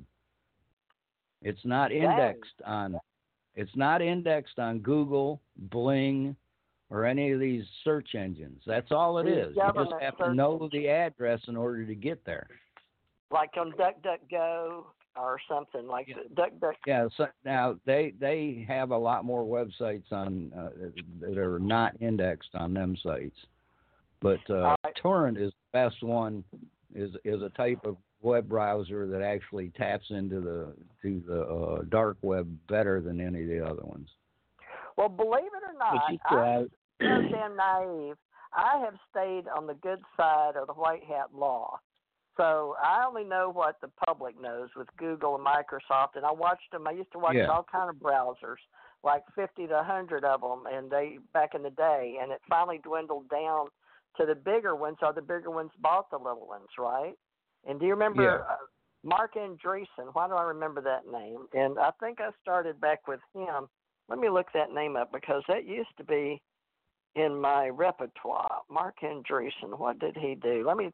Mark Andreessen designed communications, but I know that DARPA started with Net Solutions, and I started the history of that. Mark uh, DARPA, and you know the guy that did uh, uh, Singularity. He he was working with DARPA and went over to Google Engineering. Mark Andreessen. Why is he in my memory code? Sign of the Times. You remember him? DARPA DARPA actually started computing uh, uh, the research into computers uh, back in the 1800s, and their name wasn't DARPA at the time. I can't think of their name right offhand, but they became DARPA. Well, Mark Andreessen is the president of Design Communications, but leading fabrication and environment graphic design profession and partner in numerous award winning EGD projects. DCL had collaborated on signage systems for some of the most high profile clients in the world Coca Cola, Boy Scouts of America, Royal Bank of Scotland. He directed firms of numerous award winning projects. That, uh, but I swear, I, he was back in the day. He was like one of my bosses or something. I don't remember. Uh, Platinum Industry Partner actively supported the experimental graphic design. That's where it's from because I used to be an artist, education inspiration. I was an artist of Hawaii and had to get into doing drawing and award winning stuff like you did. Design communicators, Mark Andreessen, design communications. But he started something, uh, maybe it was real important, but I can't remember what it was now. it was important though, but it was way back in the day. you can't remember what it was. no, I can't remember what, but it was important. It was Mark Andreessen. But the, uh, the internet has changed quite a bit in the last 15 years. yeah, for sure. It's a, it's Well, evolved. Yeah, and I got to play only on certain levels because I find the easiest way to get something done, and I'd go that route. And I kept having these pop ups from who uh, whoever the nonprofit is, because I used to use, like most of us when we started with nonprofits to do all this stuff, it was whatever was out there, right? But I started back on a K Pro and carried a hard copy to uh, the government into the Navy. So I had one of the first laptops. but we used to have to put the phones in the carriage. But my mom started on Key Punch, right? Key Punch and way before IBM big things, I think. Yeah, it was Uh, yeah, it was punch cards to begin with. punch cards. Yeah, that's what Yeah. she did. It, so it I was remember all that actually actually the the beginnings of computer was actually in the textile industry, believe it or not, with punch cards. Uh, now we made I made uh, fabrics too. We did that in Hawaii. You can make your own prints, but that's when I had my own company and made you know fabric and clothes and cork, Quercus suber, and gotten that whole life expo she was talking Yeah. about. And I got a I got a couple of fabrics out there. really, I didn't know that. Is that was no, Zazzle? nobody does. That's no, it's not on right? Zazzle. It's on another another site. I can't think of the name right offhand at the moment. Cool. Well, you started back in the day too, but now I don't even know where all my stuff is. I got to go try to round it up because we're going to try to do something with all these assets now. I think it's time to come together. We got to hurry up though, man, and get it ready for before 2020. And then anybody that wants to play, but I don't know how many people you got, but at least I can keep my toe in the water over there because you like to stay up on that all that. But we're let's we're doing the same thing. We'll we'll put it as many places as you want to increase branding and the stats You, and the you need to con, you need to condense what you have. Well, then that limits your marketing because uh, I understand what you're saying. We have one place where the money goes, American Communications Online, but that's where all the money will filter into for the all encompassing, whoever's going to own but it all. i- if you can't But the- keep track of it, that's the problem. You know? Right. Well, if, if you have too many to keep track of, then you're you're sorry for what I'm saying, but you're screwing yourself. Well, it's all out there marketing, but I can like I've got things on blog, YouTube, and all that, but I didn't have to because I wasn't monetizing it. It was marketing only with words. I was studying the nomenclature and logistics of how you build the internet. You know, when Google would ask you to help with words and what does this look like, I did went through all that. You put a picture with a name, and that's why the metadata keywords now they call them hashtags but they've formed it all where it's getting where we can't hardly do anything like we used to because they've made it all strictly for beginners or user friendly. It's all apps, and I mean, I'm surprised all the stuff I can't do anymore. You know, like in the old days. So they're getting well, that's where because they're they don't want you to be able to, to to tinker with it. They want to control it. Well, they do now. Now they've just got it- your little it- it- thumbprints and your your little pictures and your little everything's gone easy. With that- Within the next two to three years, you're not going to be able to get on the internet unless you have ten or above on your computer, and that's all that's- app based. It's all app based products, so they can synchronize all these different uh, uh, systems into one cohesive uh, thing. That's why when you got your computer, you give them your telephone number when you bought your computer, and by the time you got home, your computer already knew who you were. Right. Yeah, it's smart. Smart. That's exactly right. Everything's in the cloud now. So everything about a mad painter and all the marketing and advertising is paid through Google gets a percentage, Microsoft gets a percentage and I've seen it on since this new one that they're getting a percentage. I was like, "What?" So all the big companies make you think that the little companies and advertising and all the marketing and advertising companies get paid a certain per- pennies but the big companies are making a percentage google microsoft all of them off of all the advertising and marketing by our So- names, by emails and each individual is being So, We're so tracked. why do y'all continue to put it up there? how are you going to run a company or a business without it You have as a long choice. as we're doing radio freedom of speech You know, you're don't. talking, No, you have a you you. have a choice. You don't have you don't have to put everything everything you do on that. Well, I can talk to, I'm blue in the face if nobody's listening to me, and there's five or ten people. But I know my stats, so you get in the millions, and then you can start monetizing. So we're ready to start monetizing based on seven years of me promoting and marketing all the key words. So now I'm ready to go into production, just like I did with handbags, small leather goods, stationary items. I was the first one to go in Atlanta, California, Dallas, New York, and tell them break the code because it used to be where everything in fashion you could only do. These people were on the shoes level. These people were in the handbag level. And then when I started my brand in the 90s, I went in and said, no, if I'm buying this space for 5000 a month, for all these retailers to come in and look at my product and decide if they want to carry it in their stores, well, I'm going to put everything. So Atlanta Apparel Mart had to totally revise, and I was next to Donna Karan, DK New York, DKNY, and you know I went to a Okay. Giorgio Armani party, but I was in with all the big wigs, but I changed reality. But it takes a lot of stamina and power and insistence, and it was based on the fact that I challenged the system, and they didn't like that because uh, whoever owned the building, they had to redo my whole my whole Atlanta Apparel Mart showcase. Of course, I wound up in a movie with Stefanie Power called "When Will I Be Loved," but that's I didn't get paid for it. I was just a volunteer. Well- but what you learn see, is now- how the world really works. Well, you want? Can I give you a scenario? Sure. Why do ninety percent of movie stars who get married end up divorced in within two years? I have no clue. I guess there's more paint. Extreme colors than one. publicity. Extreme publicity.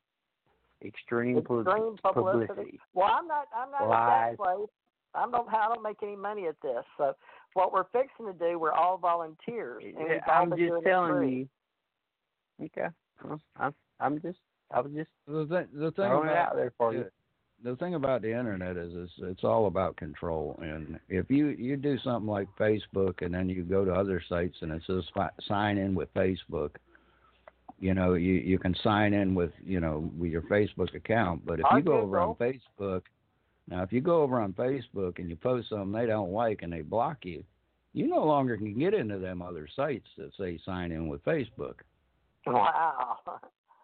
So that is a free, that is a privilege, so to speak, to sign in. That's the security code that they they help each other. I don't know, I don't know what that is called, but I do know that I have rights uh, at, from Google and uh, Facebook and all the big ones. They started doing that years ago. I didn't follow the laws or how. I just remember when they did it in our websites, and Facebook took back control because as a developer in a I was writing apps on the end of Facebook, and it got where you couldn't.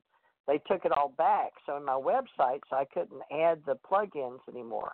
They had to. They rewrote them, and they took back control. So yeah, they start and give everything away to all the developers and the people like write code, and they they they're taking it all back from the developers.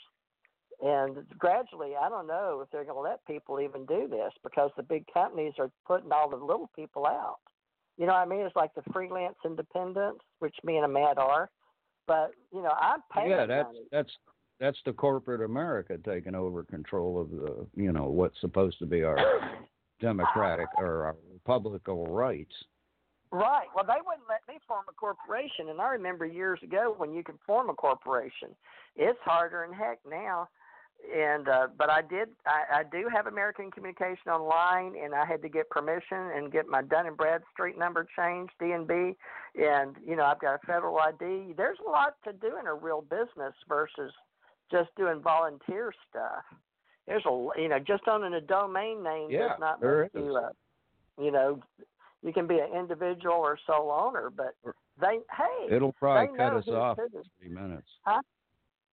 What? The blog talk will probably cut us off in three minutes. I hope so because I've never seen this in my life, and they owe me some time. But how do you get to do this? See, Amad, this doesn't make any sense, and it's still running. I can see it. So we've gone over, and the clock. Well, I know still it is because I'm on. The only way we can talk is because I call blog talk. I didn't call you.